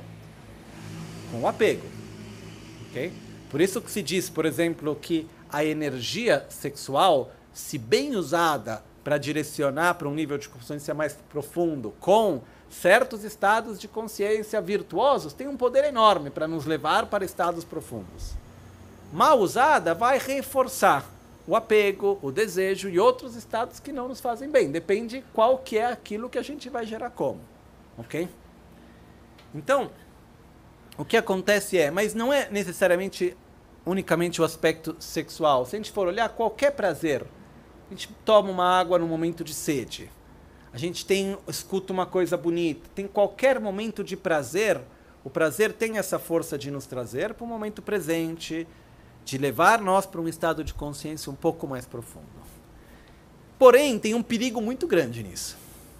É a gente ficar apegado ao prazer. Quando a gente se apega ao prazer, a gente perde a oportunidade de usar ele como um instrumento e a gente se perde nele. Por isso que é descrito que a primeira condição, isso lá Capa descreve super bem no texto de Guyasamad, ele fala, a primeira condição para poder utilizar o prazer como um instrumento para o caminho espiritual é não ter apego ao prazer. Porque se a gente tiver apego ao prazer, a gente vai induzir nós mesmos a um estado de prazer, mas o nosso objetivo qual é? Sentir prazer. E aí a gente já se perdeu. A gente fica preso nisso. Quando a gente tem um objetivo que é muito maior, no qual nós não temos apego ao prazer, mas nós queremos ir a um estado de consciência mais profundo, com uma motivação de amor e compaixão, de querer desenvolver nossas qualidades, então de usar o sentimento interno de prazer como um veículo, como um instrumento que nos leve a um estado de consciência mais profunda, aí tem outra função. Dá para entender a diferença que tem? Ok? Quando a gente coloca o polegar na base do dedo anular, a gente está se lembrando da importância da beatitude, do prazer, que não deve ser abandonado, deve ser cultivado, porém, ao mesmo tempo, a gente está bloqueando um pouco para nos lembrar que não devemos nos apegar a este prazer. Na parte final da autocura, quando a gente faz Om Bishwa Shanti, a gente sempre tem o polegar no mesmo lugar, que representa de novo reconhecer a beatitude, mas não se apegar a ela. Ok? E quando a gente falou antes do fato de poder entrar em níveis mais profundos, um dos instrumentos principais que existe no Tantra para permitir isso no Vajrayana é através da sensação interna de prazer, ok? Que não é algo que requer necessariamente uma interação física, é um processo interno que ocorre, né? Eu até me lembro uma vez, eu contei isso algum tempo atrás, uma discípula que estava fazendo uma prática e num certo momento não esperava, começou a sentir um calor por dentro, subindo, depois uma sensação enorme de prazer, não conseguia se mexer, e no final veio falar comigo e me disse: Olha, Lama, aconteceu uma coisa, não sei muito bem como colocar, estava toda meio envergonhada, e disse: Não, é que a sensação era como se fosse um orgasmo que não acabava mais, e eu não conseguia nem me mexer de tanto prazer que eu sentia. Estava lá sentadinho em meditação. Isso é aquilo que é chamado de se autoinduzir ao estado de beatitude. Okay? Que é uma experiência diferente do que a experiência ordinária do prazer sexual em si. São duas coisas, tem uma conexão, tem algo parecido, porém são duas coisas diferentes. Então, quando a gente fala na prática gerar beatitude, a gente está falando sobre autogerar interiormente um estado interior de prazer, de beatitude que se sustenta. Ok? Para nos permitir poder entrar num estado de consciência mais profundo. Que por si só não quer dizer muita coisa, porque se entrar num estado de consciência mais profundo fosse nos levar para um desenvolvimento espiritual, boa parte do mundo já estaria bem desenvolvida. Mas a realidade é que não é assim que acontece, né? Então, quando a gente faz, voltando para o mudra, quando a gente une as nossas mãos, o fato de colocar os dedos na base do dedo anular, o polegar na base do dedo anular, representa lembrar a importância da beatitude, mas não nos apegar a ela. Outro significado que tem é criar uma interdependência positiva para que no momento da nossa morte ou antes dela, a gente consiga, no estágio de realização, absorver os nossos ventos de energia sutil no chakra do coração. Ok? Então, depois, amanhã eu vou explicar um pouquinho mais sobre isso. Mas quando a gente faz esse mudra, um dos significados é criar a interdependência positiva para poder absorver os ventos sutis dentro do coração, que é o que nos permite de entrar num estado de consciência mais profundo. Quando a gente junta as duas mãos no centro do nosso corpo, isso representa, por um lado, o significado mais comum é fazer um pedido, render homenagem, fazer um pedido, mas a mão direita, ao mesmo tempo, ela representa um método, amor, compaixão, bodhicitta, representa energia masculina. A mão esquerda representa sabedoria, correta visão da realidade, energia feminina. A união das duas representa a união de método e sabedoria, que é a união de amor, compaixão, beatitude e sabedoria, correta visão da realidade, e representa o equilíbrio entre o masculino e o feminino. Ok? Então, tudo isso está no simples mudra de juntar as mãos. Então, quando a gente une as nossas mãos no centro do nosso corpo, também representa trazer equilíbrio para nós. Okay? E é super importante esse gesto de unir as mãos, colocar elas juntas no centro do nosso corpo. Cada mudra tem uma sua função também energética. Ok? Então, no começo, Locho Sampo, unimos as mãos nesse mudra que é chamado mudra da prece, de uma forma simples. Depois a gente junta ele em cada um dos chakras e a gente abre as mãos no que é chamado mudra do Garuda. No Mudra do Garuda, a gente abre as mãos para frente. Aí tem um momento no qual é como se o Garuda voando. Né? Depois a gente levanta as mãos. Aí é quando a gente vai imaginar os raios de luz que vêm do chakra da coroa e se absorve no nosso chakra da coroa. Depois a gente vai da garganta a mesma coisa. Depois a gente vai receber os raios de luz vermelhos que vêm do chakra da garganta de Guru Buda, se absorvem no nosso chakra da garganta, e depois os raios de luz azul, que é a mesma coisa, vem do chakra do coração de Guru Buda e se absorve no nosso chakra do coração. Ok? O mudra do Garuda, um dos significados dele é que o Garuda ele representa esse pássaro mitológico, que é o rei dos pássaros, e uma das características dele é que quando ele sai do ovo, ele já sai voando.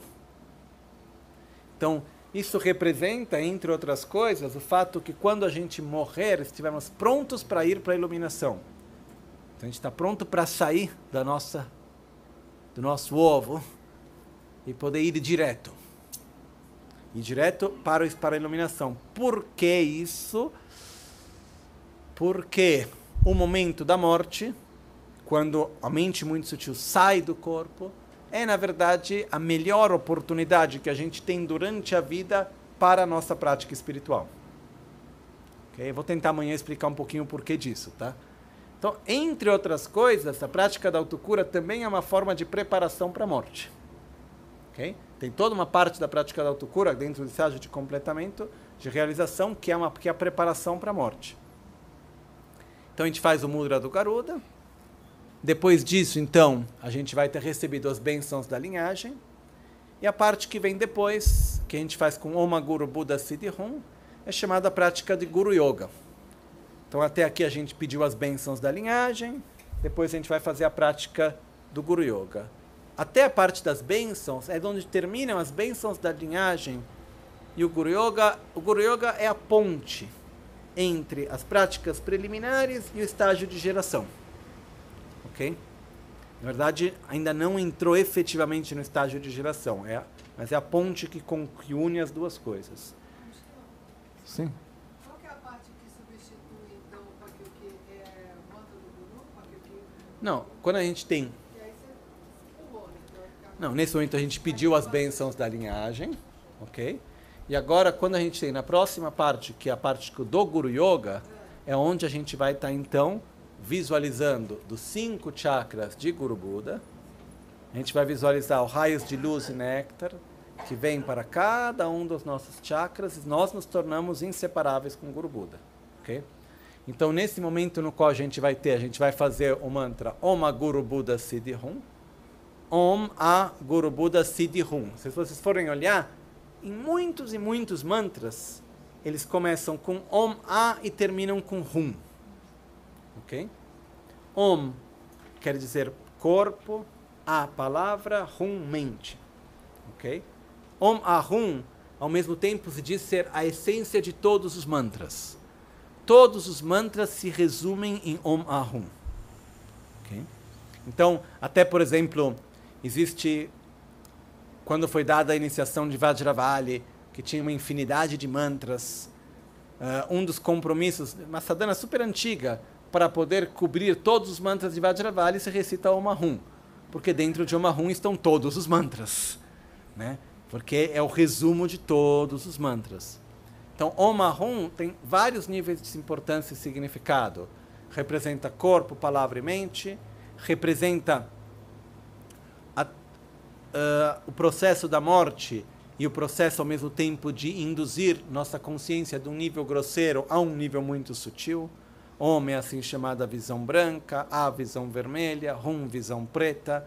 Om Ahum representa também energia masculina, energia feminina, equilíbrio e união entre energia masculina e feminina no Hum. Tem vários significados que estão dentro de Om Ahum. Ok? Então a gente vai ter Om A, Guru Buda, Guru, Guru Buda. O Buda Guru inseparável dos Budas, Budas inseparáveis do Guru, Siddhi, realizações, Hum. Então, Om A Guru Buda, conceda-me todas as realizações Hum. Ou se a gente quiser usar, traduzir o Om Hum, é Ó oh, Guru Buda, conceda-me todas as realizações, todas, conceda-me as realizações, porque todas não estão tá no mantra, de corpo, palavra e mente. Om Ahum, corpo, palavra e mente. Então, a gente faz o mantra Om Guru Buddha Siddhi Hum. E quando a gente pede para conceda minhas realizações, a gente não está pedindo, na verdade, que me dê as realizações, mas que me abençoe para que através dessa interação eu possa então desenvolver minhas qualidades e atingir as realizações. Ok? Você acaba simplificando na forma de se falar no qual a gente pede as realizações, mas na verdade a gente está pedindo as bênçãos para podermos ter as realizações, só para ter clareza sobre isso. Ok? A gente faz o mantra Om Guru Buddha Siddhi Hum. A gente pode fazer uma vez em cada um dos cinco chakras, ou cinco vezes em cada chakra, ou 25 vezes em cada chakra, ou mil vezes em cada chakra, não tem limite. O mínimo uma vez, o máximo quanto for feito. Tá? Normalmente se faz uma ou cinco. Então a gente tem, né? A gente já faz Om Guru Buddha Siddhi Hum, e quando a gente faz esse mudra, né? A gente visualiza então os raios de luz e néctar que vem do chakra da coroa, que abençoa o nosso chakra da coroa. Om Guru Buddha Siddhi Hum, raios de luz e néctar de cor vermelho que vem do chakra da garganta, no nosso chakra da garganta. Om Guru Buddha Siddhi Hum, raios de luz azul, do coração ao coração. Mais uma vez, Om Guru Buddha Siddhi Hum, raios amarelos do umbigo ao umbigo. E mais uma vez, Om Guru Buddha Siddhi Hum, raios de luz verdes do chakra secreto ao chakra secreto. E nesse momento a gente também está pedindo as bênçãos dos nossos cinco chakras, para que nós possamos transformar os nossos chakras, desenvolver nossas qualidades, superar os nossos venenos mentais. Então nesse momento a gente pede as bênçãos para poder desenvolver nossas qualidades, eliminar nossos venenos mentais, transformar a nossa energia, a gente coloca esse objetivo enquanto a gente está fazendo esse momento da prática, ok? E no que a gente vai recebendo as bênçãos de corpo, palavra, mente, branco, vermelho, azul, qualidade, amarelo e ações verde, a gente também, terminando isso, a gente querendo, querendo entrar ainda em mais detalhes, quando termina essa parte da prática, uma emanação de Guru Buda vem a nós, entra pelo topo da nossa cabeça e se senta no nosso coração. E quando senta no nosso coração, o nosso corpo, palavra e mente, se torna inseparável do corpo, palavra e mente de Guru Buda. Em outras palavras, nós meditamos nesse momento na nossa mente sendo inseparável da mente de Guru Buda. É como se nós nos permitíssemos nesse momento de experimentar as qualidades de Guru Buda. Então a gente imagina uma sensação interna de espaço infinito, com amor, com compaixão, com alegria, com estabilidade, com harmonia. A gente se sente num estado de paz. A gente se permite sentir como se nós fôssemos Buda por dentro, não a parte externa, mas por dentro. A gente permite sentir isso. Terminando essa parte, ok? que é assim chamado do Guru Yoga. Eu estou indo um pouquinho rápido porque a gente tem bastante coisa pela frente ainda. A gente vai para outra parte, que é uma das minhas partes preferidas, que vai ter, uh, que tem uma parte explícita e uma parte que não é explícita, que é a purificação relativa e absoluta. Então a gente vai ter primeiro a purificação relativa, que é chamada purificação dos cinco elementos, ok? Toda parte da prática, ela tem uma parte de mudra, são os gestos, tem uma parte de recitação, os mantras, tem uma parte de visualização, ok? Porém, a parte mais importante é a visualização e o mais importante ainda é o estado de consciência a ser gerado como resultado disso. Tá? Então, durante o Om Guru Buddha Siddhi Hum, a gente teve a visualização dos raios de luz, a gente tem a intenção, a gente vai estar gerando o estado de consciência de receber as bênçãos, de pedir as bênçãos, até a gente sentir receber as bênçãos e ter essa sensação de nos tornar inseparáveis com o Guru Buda, ok? Então a gente vai ter a sensação de ser abençoado. E o objetivo da purificação dos elementos é nos induzir a um estado de beatitude. Aqui também, de novo, a prática da autocura tem vários níveis. Num nível grosseiro, a gente está eliminando as negatividades. Então, Eyam Ranlambam, Shude Shude Soha, Shude quer dizer limpo, limpo, que assim seja. Então, vamos lá, elimina todas as negatividades, tira qualquer coisa que está aí energética, o que for. Então, no nível mais grosseiro, é um momento de limpeza. No nível mais profundo da prática, o significado desse momento é se autoinduzir a um estado interior de beatitude. Mesmo porque o estado interior de beatitude, ele purifica o corpo e os canais sutis de energia. Tá? Então, a visualização que a gente vai fazer, no nível grosseiro, a gente, no chakra da coroa, a gente faz E, Roshude, Shude, Soha. E é a essência, representa o som, E, que representa a essência da energia do elemento espaço. E, Ro, Ro é uma conjunção do sânscrito, Shude, Shude, Soha, Shude quer dizer limpo. Limpo, limpo, Soha, que assim seja. Então, o espaço limpo, limpo, que assim seja. Erro, Shude, Shude, Soha. No chakra secreto, Yam. Yam é a essência do vento. O vento limpo, limpo, que assim seja. Yam, Ho, Shude, Shude, Soha. O fogo, Ram. Fogo limpo, limpo, que assim seja. Ram, Ho, Shude, Shude, Soha a terra lam, lam roshude shude soha, a terra limpa, limpa, que assim seja. A água bam, bam roshude shude soha, a terra limpa, limpa, que assim seja. O espaço é de cor azul, o vento de cor verde, o fogo de cor vermelha, ou a terra de cor amarela, a água de cor branca. Ok? O espaço tem a forma de uma esfera azul, o vento de uma meia-lua verde, o fogo de um triângulo vermelho, a terra de um cubo ou de um quadrado amarelo e a água de uma esfera branca. Ok? No nível grosseiro, a gente vai estar tá dedicando a tirar e eliminar qualquer tipo de impureza.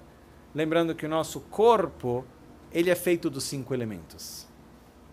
Consequentemente, a nossa mente está diretamente conectada. Não é possível gerar certo, certos estados de consciência pura num corpo impuro.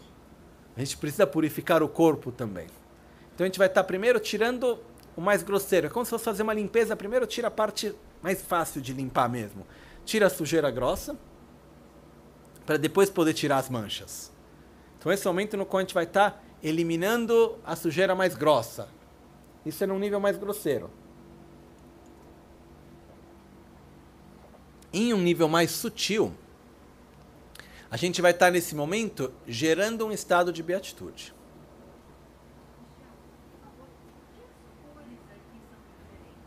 Então, as cores. Porque é o seguinte: uma coisa é a cor em relacionada ao Jani Buda e ao chakra, outra coisa é a cor do elemento tá? Não é falta, na verdade, a única cor que, que são diferentes nesse caso é o a, a, posição, várias são diferentes, que, é, que os elementos, dependendo da prática, têm lugares diferentes onde são visualizados, tá? Uma coisa importantíssima disso tudo, que eu acabei não entrando em detalhes, talvez depois ou amanhã de manhã a gente pode explicar, é, mesmo quando a gente explica o nosso corpo sutil, onde a gente tem, visualiza os canais, e visualiza os elementos. E alguém pergunta: não, mas nessa prática o elemento daqui, naquela prática o elemento está lá, e aqui era dessa cor, e lá é daquela. Mas como que é efetivamente? Uma diferença grande que tem, por exemplo, na medicina tibetana e no, na prática vajrayana é que na medicina eles dão ênfase para observar o corpo sutil efetivamente como os canais são e como pode se reconhecer. Na prática de meditação, nosso objetivo não é ver as coisas como se fosse. Não é visualizar o corpo sutil como se fosse uma anatomia do corpo sutil exatamente como é. Mas é o fato que a visualização ela direciona o corpo e a energia. Quando eu direciono uma minha mente para um lugar, a minha energia vai para aquele lugar. Ok? É o simples exemplo de que eu direciono que eu quero que a mão, para que a minha mão levante, eu tenho que pensar, mão levanta. Então se diz que quando a gente pensa em uma parte do corpo, a gente vai estar tá, automaticamente a nossa energia é direcionada para lá. Então, os elementos, eles em lugares diferentes do corpo, etc, servem porque a gente vai estar tá, através de visualizações direcionando a energia de um jeito ou de outro. Isso é uma das diferenças que tem também. Então, Por exemplo, os canais sutis de energia, em certas práticas se visualiza de um jeito, em outras práticas se visualiza de outro. Porque a gente quer dar ênfase para a energia poder fluir de uma forma ou de outra diferente. Nesse caso específico, a gente vai estar tá seguindo o processo dos elementos, a, a, posição dos elementos no corpo. Cada elemento tem a sua cor, tá? O espaço é azul, o vento é verde, o fogo é vermelho, a água é branca, a, a terra é amarela e a água é branca.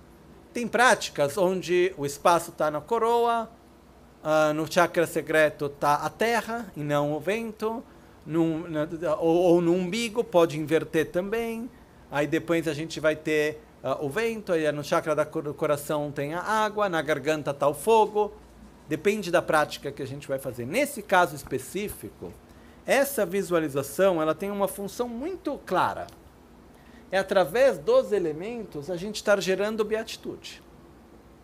Gerando um estado interior de beatitude, de prazer. Então a gente vai visualizar o elemento espaço no chakra da coroa. Ok?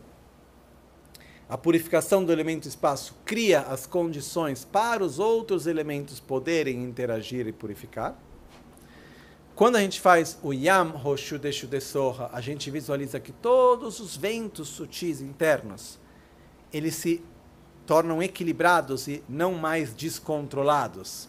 E eles se absorvem, eles sobem do calcanhar das pernas, dos pés, sobem pelas pernas, eles descem do nosso corpo e eles se encontram a três dedos abaixo do umbigo, os ventos superiores e inferiores.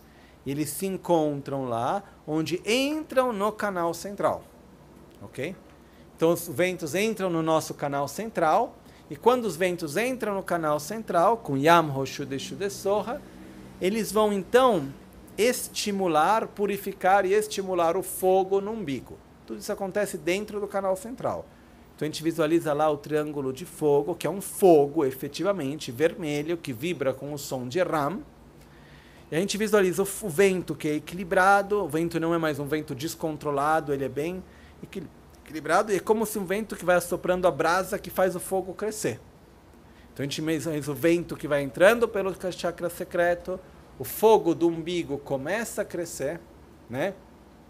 Esse fogo, por exemplo, ele está diretamente conectado também com aquilo que em certas tradições se chama o fogo da Kundalini, que é uma energia de calor interna que existe também. Então a gente vai imaginar essa energia de calor que sobe, tá? que é a energia do fogo. Então a gente tem o fogo que sobe.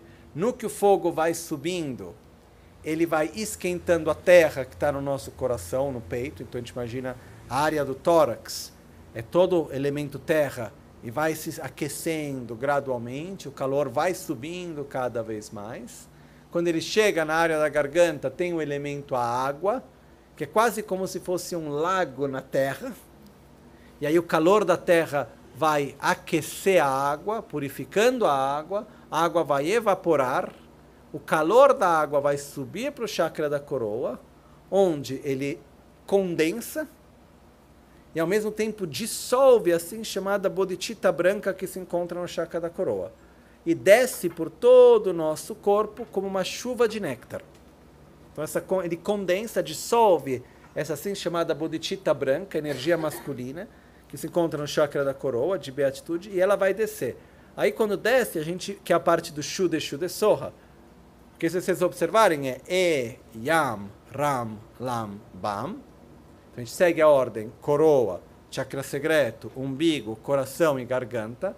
Mas o Shude Shude Soha, que ordem segue?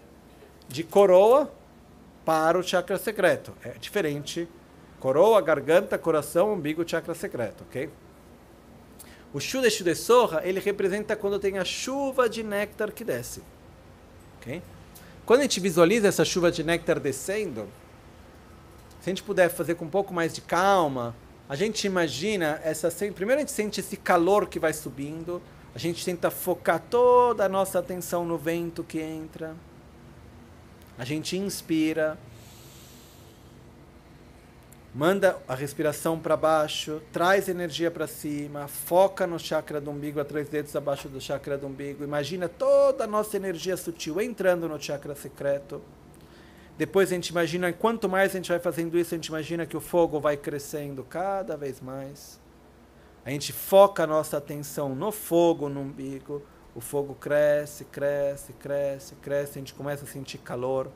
O fogo começa a subir. O calor vai subindo cada vez mais. Chega na garganta, evapora a água, aquece a água. O calor da água vai até que ele chega no chakra da coroa e aí a gente começa a sentir um estado de prazer e visualiza então o néctar branco que ele vai descendo. No que ele vai descendo pelo canal central, está dentro do chakra da coroa no canal central. Ele vai se expandindo por todos os canais sutis de energia do nosso corpo. Então, nos canais do chakra da coroa são 32, na garganta são 16, no coração são 8, no umbigo são 64, no chakra secreto são 32 canais. Mas a gente visualiza principalmente esse néctar branco que no que ele vai descendo, ele vai preenchendo cada parte do nosso corpo.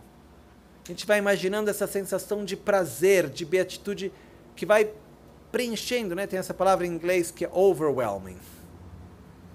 É, eu não sei muito bem como traduzir ela. Ela vai assim, tomando conta de nós, sendo mais forte que todo o resto. Então, Imagina, como a gente disse antes, a sensação de prazer ela não permite muitos outros pensamentos. Então, a gente vai trazendo a nossa atitude para o momento presente e vai preenchendo tudo de beatitude. Então a gente sente essa sensação de prazer da cabeça aos pés. Ok? Isso é quando a gente termina o Eyam Ram Lam Bam.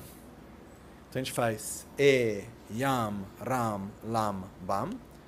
Como eu disse antes, num nível grosseiro, a gente vai eliminar as tensões, eliminar os blocos, bloqueios energéticos.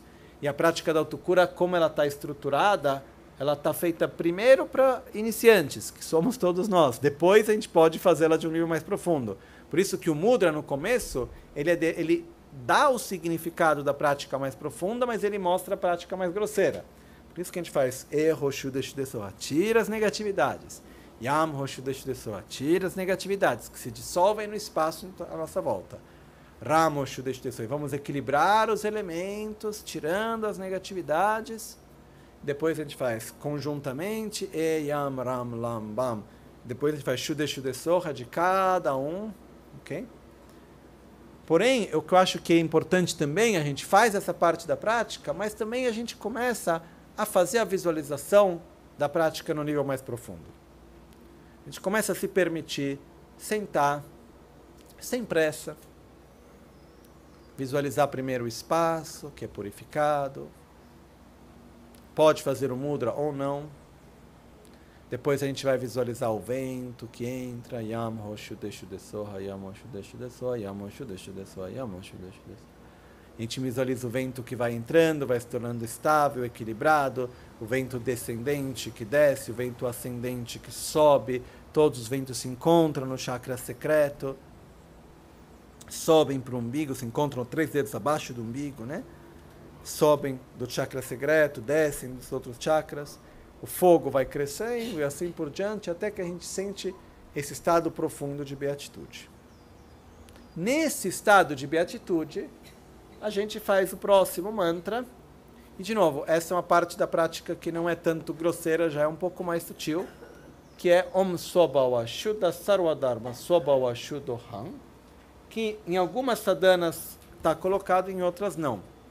A razão disso é porque é uma parte da prática que não é, foi colocada desde o começo por Rinpoche de uma forma explícita, porém ela existe. Se a gente for pegar no, desde o livro da autocura, tá lá, etc., e na verdade tem dois momentos no qual pode ser feito teori inicialmente, teoricamente, mas eu alguns anos atrás eu estava no Tibete junto com o Lama Ganchen e ele, uns monges de um monastério chamado Nimogyati pediram para ele dar a iniciação da autocura e transmitir a prática. Ele deu e ele pediu que eu explicasse a prática para eles. E antes de fazer a sadhana em tibetano impressa para eles, eu tinha a dúvida sobre onde que eu deveria, porque não estando explícito na prática aqui, onde deveria ser colocado esse mantra, com tudo aquilo que ele representa, né? E tinham dois momentos diferentes. E aí eu fui para o Rinpoche e falei, Rinpoche, aqui está, onde deve ser colocado? Eu fiz um exercício, eu achava que era num lugar, mas eu não fui lá para o Rinpoche. Ah, o que, que você acha se eu colocar aqui? Não, eu fui lá e falei, onde deve ser? O Rinpoche falou, não, obviamente depois dos elementos. Né? Colocou super, foi super categórico. E por isso que depois da purificação dos elementos, tem toda a lógica, a gente vai recitar o mantra Om Swabhawa Shuddha Sarvadharma Swabhawa Shuddham. Tem algumas sadhanas onde esse mantra já está escrito e tem algumas que não está, porque segue, digamos, a forma explícita da prática, né? Porém, eu acho que essa parte da prática, para mim, é muito importante, por isso eu sempre quis compartilhar ela junto também. Okay? Ela existe, mas ela não está colocada de uma forma explícita. Em tibetano se usa o termo tsiksin, tsiksin lamebar, que não está expresso explicitamente nas palavras do texto. Não quer dizer que não exista na prática. Ok? Então, terminando o elemento, tem Om Sobawashuddha Sarvadharma Sobawashuddham. O significado do mantra Om Sobawashuddha Sarvadharma Sobawashuddham, Om representa corpo, palavra e mente, ok? Ou se não forma, dependendo como for o contexto. Swabhawa quer dizer natureza. Om, natureza. Swabhawa, Shuddha, é igual como Shuddhe. Quer dizer limpa. Natureza, limpa. Shuddha, Sarva Dharma. Sarva, tudo, todos. Dharma, fenômenos. Om, natureza pura, todos fenômenos. Ok? Om Sobawa, Shuddha Sarva Dharma. Shuddha Aham o Shuddha Aham, que termina com A e começa com A em sânscrito, vira Shuddham. Ok? Então, o Shuddho, na verdade, se a gente lesse de uma forma extensa, viraria Shuddha Aham, mas que se diz Shuddham. Então, Shuddho Aham, Aham quer dizer eu sou. Natureza pura, Sobawa Shuddha, Aham eu sou. Então, Om todos os fenômenos são de natureza pura, eu sou de natureza pura. Não, nesse caso a gente está falando sobre tudo. Na verdade, nesse caso, Om representa o corpo, palavra e mente, representa nível grosseiro, sutil, muito sutil, representa o agregado da forma também. Tem várias, várias coisas que representa. Mas nesse caso, o ponto principal é a gente poder se conectar através desse mantra com o fato que todos os fenômenos, incluído eu mesmo, são de natureza pura. Ou seja, Om, todos os fenômenos são de natureza pura e assim sou eu também. É uma tradução um pouquinho adaptada. Se a gente fosse a tradução literal, é Om, todos os fenômenos são de natureza pura, eu sou de natureza pura. Natureza pura quer dizer todos os fenômenos. Se a gente fazer uma tradução comentada, para entender, a gente falaria Om. Todos os fenômenos são vazios de existência intrínseca. Eu também sou vazio de existência intrínseca. A minha natureza qual é? De ser vazio de vazio de vazio de existência intrínseca. Então, eu não existo de uma forma independente, autônoma, objetiva, intrínseca. Eu existo de uma forma interdependente. Eu não vou entrar nos detalhes sobre isso agora. Quem viu o Sutra do Coração e te recebeu outros ensinamentos sobre a correta visão da realidade, esse é o momento de colocar em prática. Ok? Então a gente vai ter aqui onde a gente tem Om Sobal. Então a gente está num estado de beatitude, depois de ter feito a purificação dos elementos. Num estado de beatitude, a gente vai então observar como tudo aquilo que surge a nós a nossa própria beatitude, o nosso próprio ser, surge como sendo como se fosse de uma existência própria, autônoma, independente, quando na realidade é interdependente e por isso não é assim como parece. OK? Então, nesse momento, a gente vai fazer aquilo que é chamada a união de beatitude e vacuidade. A beatitude é o observador, é o estado de consciência que observa, a vacuidade é o objeto que é observado. Então, assim, Várias, várias vezes vocês já devem ter ouvido falar desse termo, união de beatitude e vacuidade, união de beatitude e vacuidade. Mas, mas, mas o que é essa união de beatitude e vacuidade? Como que a gente pega a beatitude, pega a vacuidade, junta as duas? Como funciona isso? A união de beatitude e vacuidade ocorre no qual o observador é a beatitude, o objeto observado é a vacuidade e a experiência é não dual onde o observador não tem a sensação de estar vendo um objeto, pois ele também é vazio de existência intrínseca. Então não existe a separação dual entre eu observo e lá está a vacuidade, ok? Então o observador se funde na própria vacuidade com beatitude. Então a descrição que é dada é como fundir água com uh, leite. Mas a gente nem precisa de água com leite. Se a gente for ver aqui, né? Ó, fazer um exemplo bem prático. Eu tenho água do copo e água da garrafa. Certo? Agora, eu peguei a água da garrafa e coloquei no copo. Ok? A água do copo continua no copo? A água da garrafa entrou no copo? As duas águas estão no copo? Eu posso separar uma da outra?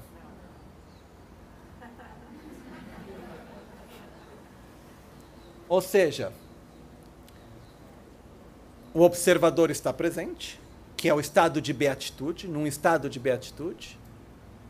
O objeto, que é o vazio de existência intrínseca, também está presente, porém eles se misturam de tal forma que a experiência de quem está meditando nesse estado é que não sabe-se mais fazer a distinção entre um e o outro. As duas coisas estão presentes, porém elas se tornam indivisíveis, não duais. Perde-se a dualidade entre o observador e o objeto observado. Tá? Eu sei que eu estou entrando em coisas super delicadas, super específicas, talvez um pouco avan bastante avançadas demais, mas são coisas que eu acho que é importante a gente devagarzinho ir falando cada vez mais para criar familiaridade, ok?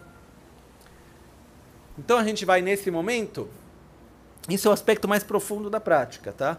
Então a gente vai purificar os elementos, gerar a sensação de beatitude, no estado de beatitude, Om Sobawashuda Sarvadharma Sobawashudoham. Todos os fenômenos são da natureza de vacuidade, são vazios, não, são vazios de existência intrínseca e eu também sou vazio de existência intrínseca. A gente entra nesse estado Nesse estado de meditação, no qual a gente tem a união da beatitude e da vacuidade, ou seja, em um estado interior de prazer, de beatitude, a gente percebe de forma não conceitual, essa é uma das chaves, porque a beatitude ela nos leva a um estado de consciência não conceitual. Por isso, já tendo treinado conceitualmente antes o vazio de existência intrínseca, a gente, usando a beatitude para realizar o vazio de existência intrínseca, a gente leva essa experiência para um nível mais profundo. Então, nesse estado, a gente vai começar então a simular o processo da morte. A gente vai fazer nesse momento da prática a simulação da toda a dissolução dos elementos e do processo da morte.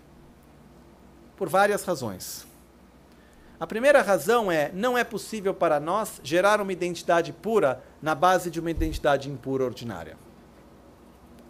Senão, a gente vai se visualizar como um Buda que nem fantasia de carnaval. Não sou eu que me vejo como Buda. Não, eu sou o Buda naquele momento. Eu devo vivenciar como sendo Buda. Então, estou fazendo a prática de Tara. Não sou eu que me vejo como Tara. Eu sou Tara, efetivamente. Tem uma diferença enorme entre os dois, na nossa experiência subjetiva da prática. Ok? Mas para que eu possa me gerar como um Buda, primeiro eu preciso superar a minha identidade ordinária desse momento. E como que a gente faz isso? Morrendo. A gente não tem que morrer de verdade, a gente só vai estar simulando o processo da morte, tá? Então, nessa simulação do processo da morte, o que, que acontece? A gente vai estar sentado, Om Sobao Ashuda Sarvadharma Sobao Ashuda Han, e podemos fazer, tem vários níveis para fazer isso, mas de uma forma um pouco mais simples, a gente começa a imaginar que a gente vai perdendo gradualmente os nossos sentidos. Então a gente começa a perder contato com a forma, então a gente começa, o mundo à nossa volta começa a ser como se fosse se dissolver em luz. Quer dizer que a gente perde a capacidade de ver uma coisa, de ver outra. A gente perde o contato com a audição. Vai tudo se dissolvendo. E nesse momento a gente visualiza que todo mundo à nossa volta se dissolve em luz e se absorve no nosso corpo. Quando tudo se absorve no nosso corpo, representa o fato que nós não temos mais a capacidade de ter percepção daquilo que está além do nosso corpo. Não é que a gente está imaginando que efetivamente tudo se dissolve e se absorve em nós. Ok? Um, o exemplo que é dado é como se a gente vai num dia um pouco mais frio, num vidro ou num espelho e faz um bafo no espelho. Em tibetano tem a palavra para o bafo que é hadap. Hadap, né? Hadap. A gente faz um hadap, né? um bafo no espelho ou no vidro. O que acontece? O espelho fica embaçado. No que, no que ele vai deixando de ficar embaçado, qual é a última parte que deixa de ficar embaçada? O centro ou a parte em volta? Então ele vai desembaçando de fora para dentro. Um outro exemplo que é dado é: se tem uma água totalmente parada, eu jogo uma pedrinha. O que acontece nesse caso é o oposto, vai do centro para fora. Então, quando emana luz, o exemplo é a pedrinha no lago. Quando a gente absorve, o exemplo é o bafo no vidro, que ele vai absorvendo para o centro. Então, isso representa que a gente vai perdendo a nossa capacidade de percepção do mundo à nossa volta, dos nossos sentidos, que vão se dissolvendo, vão perdendo força. A gente vai perdendo gradualmente contato com o mundo à nossa volta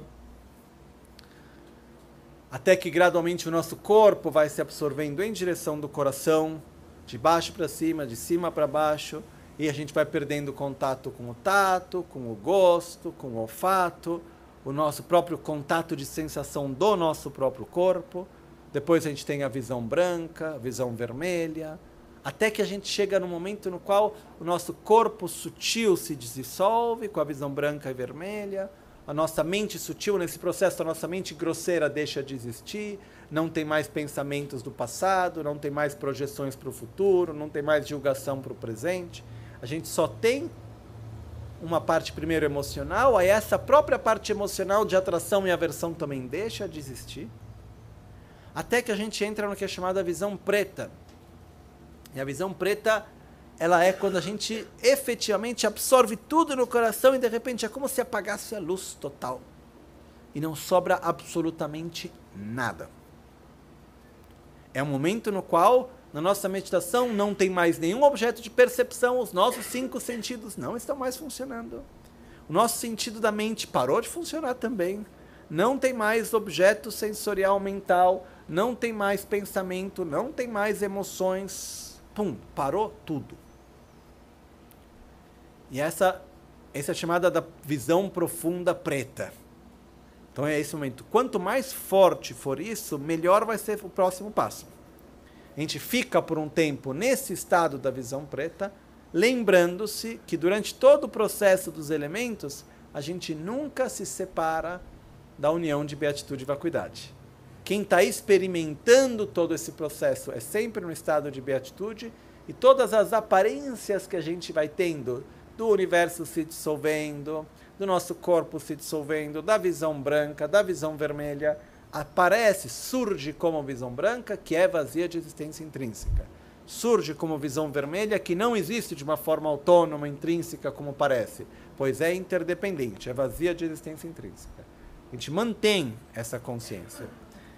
Na visão preta, ela representa quando todos os ventos sutis eles se absorvem no coração.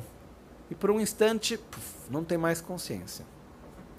Desse estado da visão preta, a gente visualiza então como numa noite totalmente escura, sem lua, começa o primeiro raio de luz do sol. E começa gradualmente a aumentar a luz, até que a luz preencha todo o espaço. Isso representa a nossa mente muito sutil que começa a se tornar auto-evidente. Nós começamos a ver e reconhecer a nossa própria mente muito sutil. Então, o que, que isso representa, por um outro lado? A nossa mente muito sutil, ela existe hoje. Só que tem tanto barulho que a gente não é consciente por ela, dela. Então, é como se a gente imaginasse, nesse momento que a gente está aqui, o que aconteceria se a gente colocasse uma, alguém tocando uma bateria, outro no andar de cima com uma furadeira para baixo, um monte de gente gritando, alguém batendo panela, tudo isso.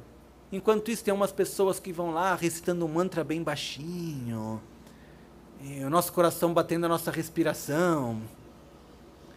A gente consegue escutar o mantra de alguém recitando do nosso lado com esses barulhos? Não. Isso é uma característica natural dos nossos sentidos. Quanto mais grosseiros forem os objetos sensoriais, menor a sensibilidade do nosso sentido. Quanto mais sutis forem os objetos sensoriais, maior a sensibilidade dos nossos sentidos. A audição, isso é muito claro. A visão também, quando tem uma luz forte, o que acontece? A nossa capacidade de visão diminui. Quando mais a gente vai num lugar mais escuro, a gente aumenta a nossa capacidade. A audição. Quando os barulhos mais fortes param, devagarzinho a gente vai conseguindo escutar cada vez mais aqueles mais sutis. E se, o que é que acontece se a gente entrar num local onde não tem nenhum barulho externo? A gente vai ter silêncio total? O que, que a gente vai escutar? o coração. A gente chega, é possível, nunca tive essa experiência, mas do que me contaram, é possível até escutar os barulhos das uh, articulações e do sangue na veia. Isso até eu faço uma história rápida porque eu achei ela simpática. Uma história real, um amigo uh, que está morando em Albaniano, ele participou de vários centros de Dharma por muitos anos e tinha um amigo dele que tinha um centro de retiro no norte da Inglaterra né? E da tradição New Kadampa. Tinha um centro de meditação bem no norte da Inglaterra, na, não sei se é na Escócia, onde era, de qualquer maneira. Tinha esse centro de meditação num lugar totalmente remoto. E um dia ele teve com um amigo dele lá e o amigo falou: Você não sabe, eu tive um problema, porque estava meditando. E depois de um tempo que abriram o centro de meditação nesse lugar no meio do nada, o lugar virou rota de avião de guerra supersônico. Então ele falou que um dia ele estava lá meditando, de repente passou, ele falou como se tivesse levou um susto. Aí o que, que ele fez? Ele construiu um bunker. Ele construiu uma sala de meditação debaixo da terra que não pudesse entrar nenhum barulho absolutamente de nada. Então fez o lugar de retiro lá totalmente protegido de qualquer barulho de qualquer tipo Aí ele contou que quando ele foi fazer a meditação, ela estava super orgulhoso, não, e ele até contou para o amigo, não, estou construindo esse lugar para poder meditar bem, não tem mais nenhum problema, nada, não pode passar avião, pode for o que for, nada vai me tirar minha, distra minha atenção. Aí quando ele chegou lá dentro para meditar, primeiro super contente, de repente ele começa a ouvir um barulho super forte do próprio coração. Ele começa a sentir um da sangue nas veias, começa a sentir o crack, crack, crack do próprio corpo, das articulações movendo. Ele não conseguiu ficar lá nem meia hora. Construiu tudo aquilo, não usou nem por meia hora e falou nunca mais. E no final eles fecharam o centro de retiro lá e foram abrir em outro lugar. Né? Mas isso para dizer que quando a gente tem. Isso é um exemplo que quando os nossos objetos sensoriais se tornam cada vez mais sutis, o que acontece com o nosso poder sensorial? Aumenta o nível da sensibilidade. Então, no processo da morte, quando os nossos sentidos grosseiros vão perdendo a sua força e deixam de existir, os sentidos, chamamos assim, mais sutis, começam a se tornar cada vez mais auto-evidentes. A gente vai tendo mais auto-percepção deles. Então, o corpo sutil se manifesta com mais clareza, até que, no processo da morte, quando o nosso corpo sutil perde totalmente a sua força, depois de um pouco, o corpo e mente muito sutil se tornam não é que eles se manifestam que antes não estavam, mas a gente começa a ter consciência deles, se torna, não sei se a palavra em português está correta, mas gente se tornam auto-evidentes. A gente tem a capacidade de poder ter a percepção de nós mesmos num nível muito sutil.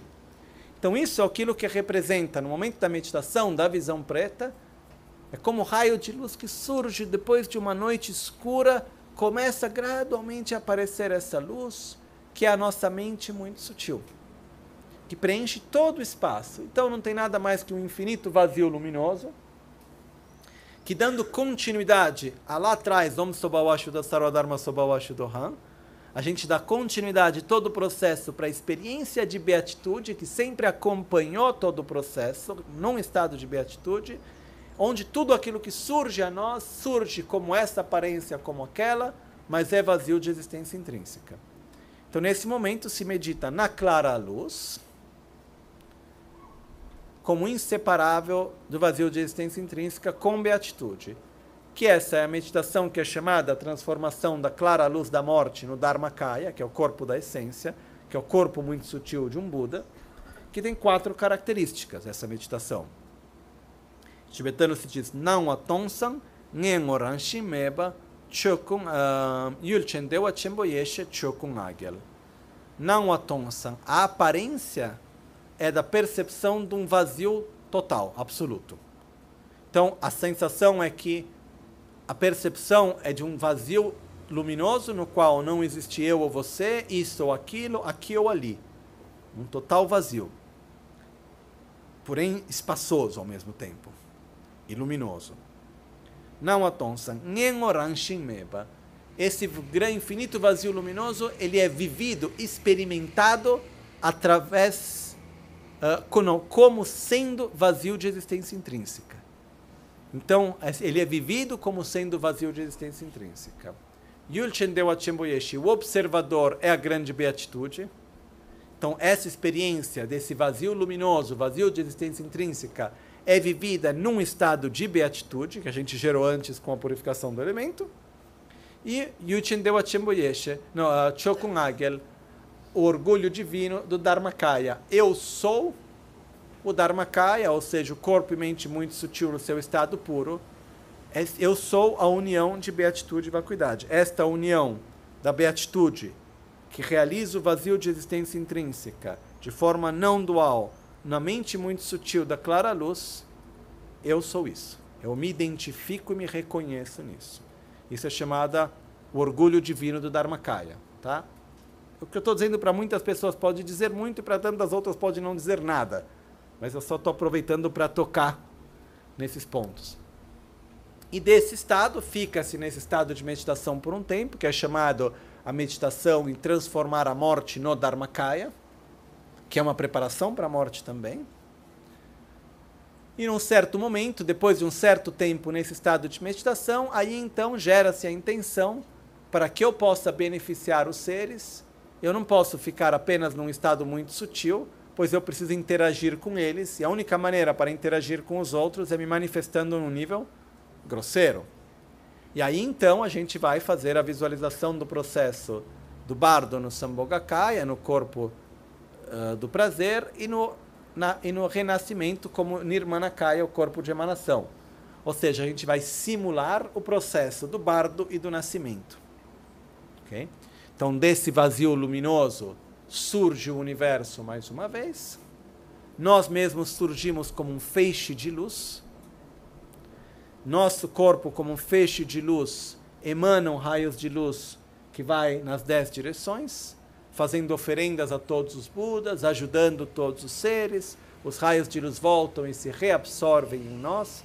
Através dessa interdependência, geramos as causas e condições e esse feixe de luz se transforma no corpo completo de um Buda. Então nós surgimos sentados em uma flor de lótus, com um assento de sol e de lua, com um corpo de luz, com um canal central, dois canais laterais, cinco chakras perfeitamente equilibrados. Podemos estar no aspecto como um dos cinco Jani Budas, como uma das cinco grandes mães, ou simplesmente como um corpo de luz.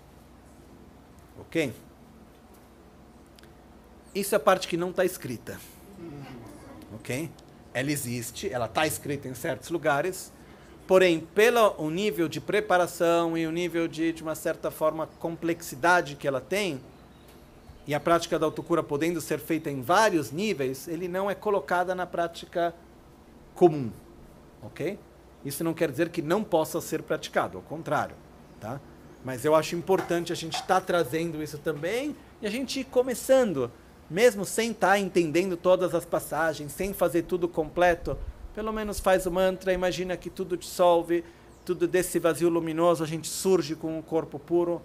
E esse processo a gente vai se desvincular da nossa identidade com o eu e com o meu, assim como a gente é agora. Ok? Isso é, é uma, para mim, é uma das meditações mais importantes e maravilhosas que existe. Uma vez que a gente fez essa geração, aí então a gente vai começar com a geração das flores de lótus.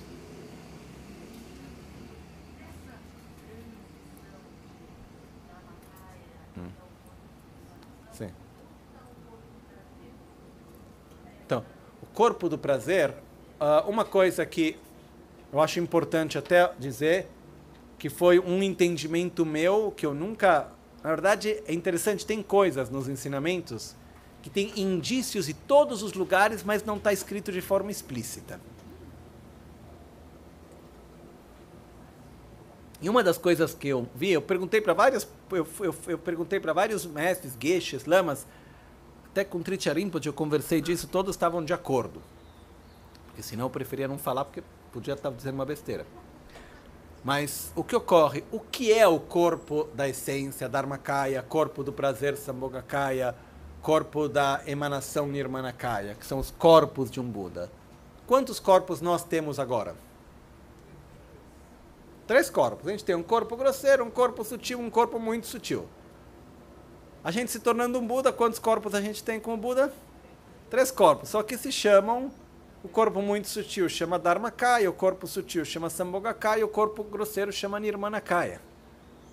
Então, o corpo muito sutil de um Buda é chamado corpo da essência Dharmakaya. O corpo sutil de um Buda é chamado corpo do prazer Sambhogakaya. E o corpo grosseiro de um Buda é chamado corpo de emanação Nirmanakaya. Então, por exemplo, tem toda a descrição do corpo sutil de um Buda do Sambhogakaya que não pode ser visto por seres que não tenham certas realizações, etc. E o corpo de emanação grosseiro, Nirmanakaya, é aquele corpo que pode ser visto por qualquer ser. Ok? Então, quando a gente está no bardo, a gente tem um corpo sutil. Por isso que o bardo se transforma no, no corpo de emanação. Então, quando a gente visualiza aquele feixe de luz, é o corpo, de, é o corpo do prazer. Não é o corpo da emanação, o corpo do prazer. Sambhogakaya. E depois disso, a gente, quando se emana num corpo completo, com um rosto, dois braços, é o corpo de emanação, um corpo grosseiro. Tá?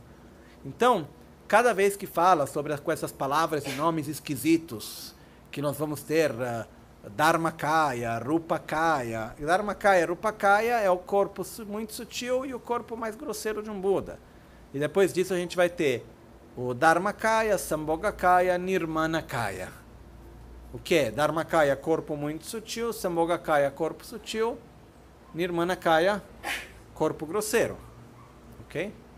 E aí tem vários outros lugares onde isso se mostra nas visualizações e todo o resto, mas não precisamos entrar em detalhes sobre isso agora.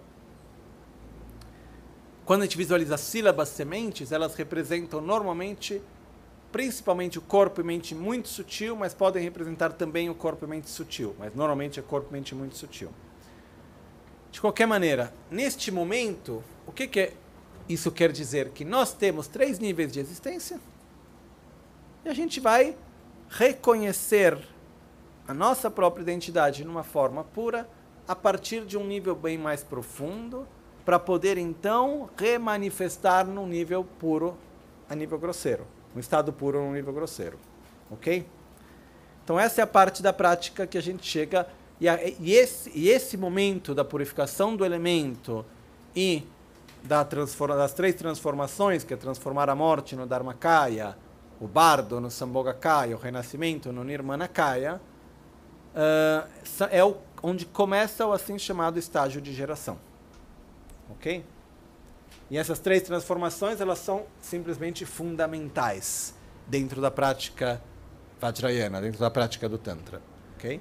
Porém, como eu disse antes, a gente pode fazer a prática da autocura sem entender isso. A gente vai estar primeiro purificando as negatividades, depois da geração do Lotus. Cada coisa tem níveis diferentes de entendimento de prática que são válidos todos eles. Ok? Então eu diria que com o Nirmanaka a gente completa por hoje. Ok? Porque não vamos agora começar o próximo processo. E amanhã vamos tentar focar de fazer a parte da manhã completar a parte do estágio de geração e a parte da tarde completar o estágio de realização para a gente poder ter uma visão completa da prática, pelo menos. Ok? Eu, eu, eu decidi, eu acabei hoje, não era o plano original de entrar em detalhes de coisas um pouco mais específicas, profundas, mas eu acabei escolhendo um pouco de explicar aquilo que não está escrito de uma forma explícita, porque o resto a gente entende, lê mais fácil. Mas essas são as partes que estão aí. Especialmente tentem colocar um pouco de ênfase, ter a própria experiência com a purificação dos elementos. Tá? E quando se faz a purificação dos elementos, se une também com a respiração do vaso, ou seja, a gente inspira, leva a respiração para baixo do umbigo, traz a energia de baixo para cima, concentra a energia no umbigo, isso, isso representa os ventos que entram e se absorvem no chakra secreto. E durante a purificação dos elementos, não é apenas primeiro o espaço, depois o vento, depois o fogo, não. É co como fosse uma, tipo uma máquina constante. O vento continua a soprar, o fogo continua a crescer, a terra continua a ter calor, a água continua a ferver e a bodhicitta branca continua a descer. É como se a gente entra nesse processo por um pouco e depois a gente deixa só fluir a bodhicitta branca e fica nesse estado de beatitude. Ok? Tentem fazer essa prática dando ênfase e espaço para cada elemento sem pressa. Primeiro tem o espaço, que cria a possibilidade para os outros elementos. Depois foca bastante atenção no vento, leva a própria atenção para o chakra secreto, junto com a respiração. Coloca, é como se a gente pudesse levar a nossa imaginação dentro do canal central, lá dentro, é como se a gente estivesse se olhando de dentro, lá de baixo. A gente coloca a nossa mente lá, nossa perspectiva lá no chakra secreto. Isso vai ajudar para levar toda a nossa energia lá. Depois a gente foca bem a três dedos abaixo do umbigo, no fogo que começa a crescer. A gente foca nesse triângulo de fogo que vibra com o som de ram vermelho. A gente visualiza o fogo crescendo, não um triangulinho desenhado, é o fogo que vai crescendo. Tá? E não tem que visualizar o triangulinho que nem está na sadana, cola e encola, cola assim, não, corta e cola. Não, é o fogo de verdade que está lá vindo. E ele tem a vibração, tem o calor, tem o som do fogo com o som de Ram. É vermelho, alaranjado, ele vai subindo e vai aquecendo. Isso vai chegando para o coração e vai aquecendo a terra, que é amarela, com o som de Lam. E o calor da terra vai subindo e chega na água, que é branca, com o som de Bam. E a água vai se aquecendo, o calor da água vai subindo é como quando a água começa a ferver, que primeiro tem as bolinhas embaixo, depois vai subindo devagarzinho até que começa a ferver e vai subindo o vapor. E quando isso chega no chakra da coroa, a gente começa a sentir uma sensação de prazer, com um néctar branco que desce, com uma chuva preenchendo todo o nosso corpo com calma. Vai imaginando o néctar que vai descendo devagarzinho, e no que ele vai descendo, a sensação interna de prazer vai aumentando. Cada vez mais vai tendo um crescendo dessa sensação de prazer, até que quando chega no final do chakra secreto, é uma sensação de prazer que preenche totalmente o corpo e a mente. Okay? Tentem meditar nisso. Sim, pode até nem fazer as preliminares, vai só para isso e fica nisso por um tempo. Okay? É uma prática super válida. Se for feita depois de um tempo com pouco, ela pode acabar gerando calor mesmo. E na verdade a prática é um dos sinais, essa é uma das práticas que dá para ter um sinal bem palpável. Quando ela é feita da forma correta, correta, gera-se uma sensação interna de prazer, que foi aquilo que eu contei da amiga que teve sem nem estar tá induzindo. Na verdade, foi veio através da recitação de outro mantra e teve essa experiência. Mas é algo que é possível fazer induzindo dessa maneira. Mas não tem pressa para ter, ter nenhuma experiência, não tem que ficar pegado à experiência mística do calor e do prazer. Não. Dá o tempo, dá o espaço, concentra, dedica. Né? E assim, e vai se permitindo ter a própria experiência no próprio processo. Lembrando de não ter apego ao prazer. É um instrumento que a gente vai gerar. Ok? E nesse estado de prazer, então aí se medita no vazio de existência intrínseca e ele se torna um instrumento. Ok? Fazer as nossas dedicações por hoje.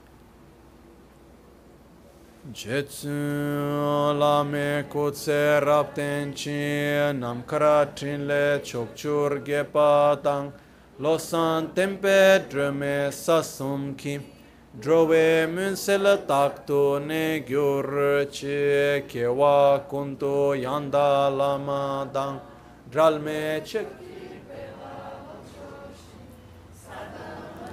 yönden rabzone dorje change kopa nyur top sho nimodele tsendele nime kuyan delek shin.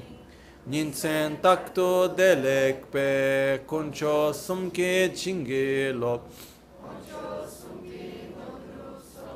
Oncho sumge trashi shon. Chisawa saw, à noite ou ao meio-dia, possam as três joias conceder-nos suas bênçãos, possam as três joias ajudar-nos a alcançar todas as realizações, possam as três joias espalhar muitos sinais auspiciosos no caminho de nossas vidas.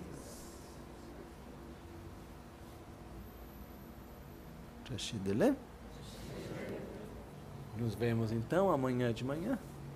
Voltamos às 10. Ok?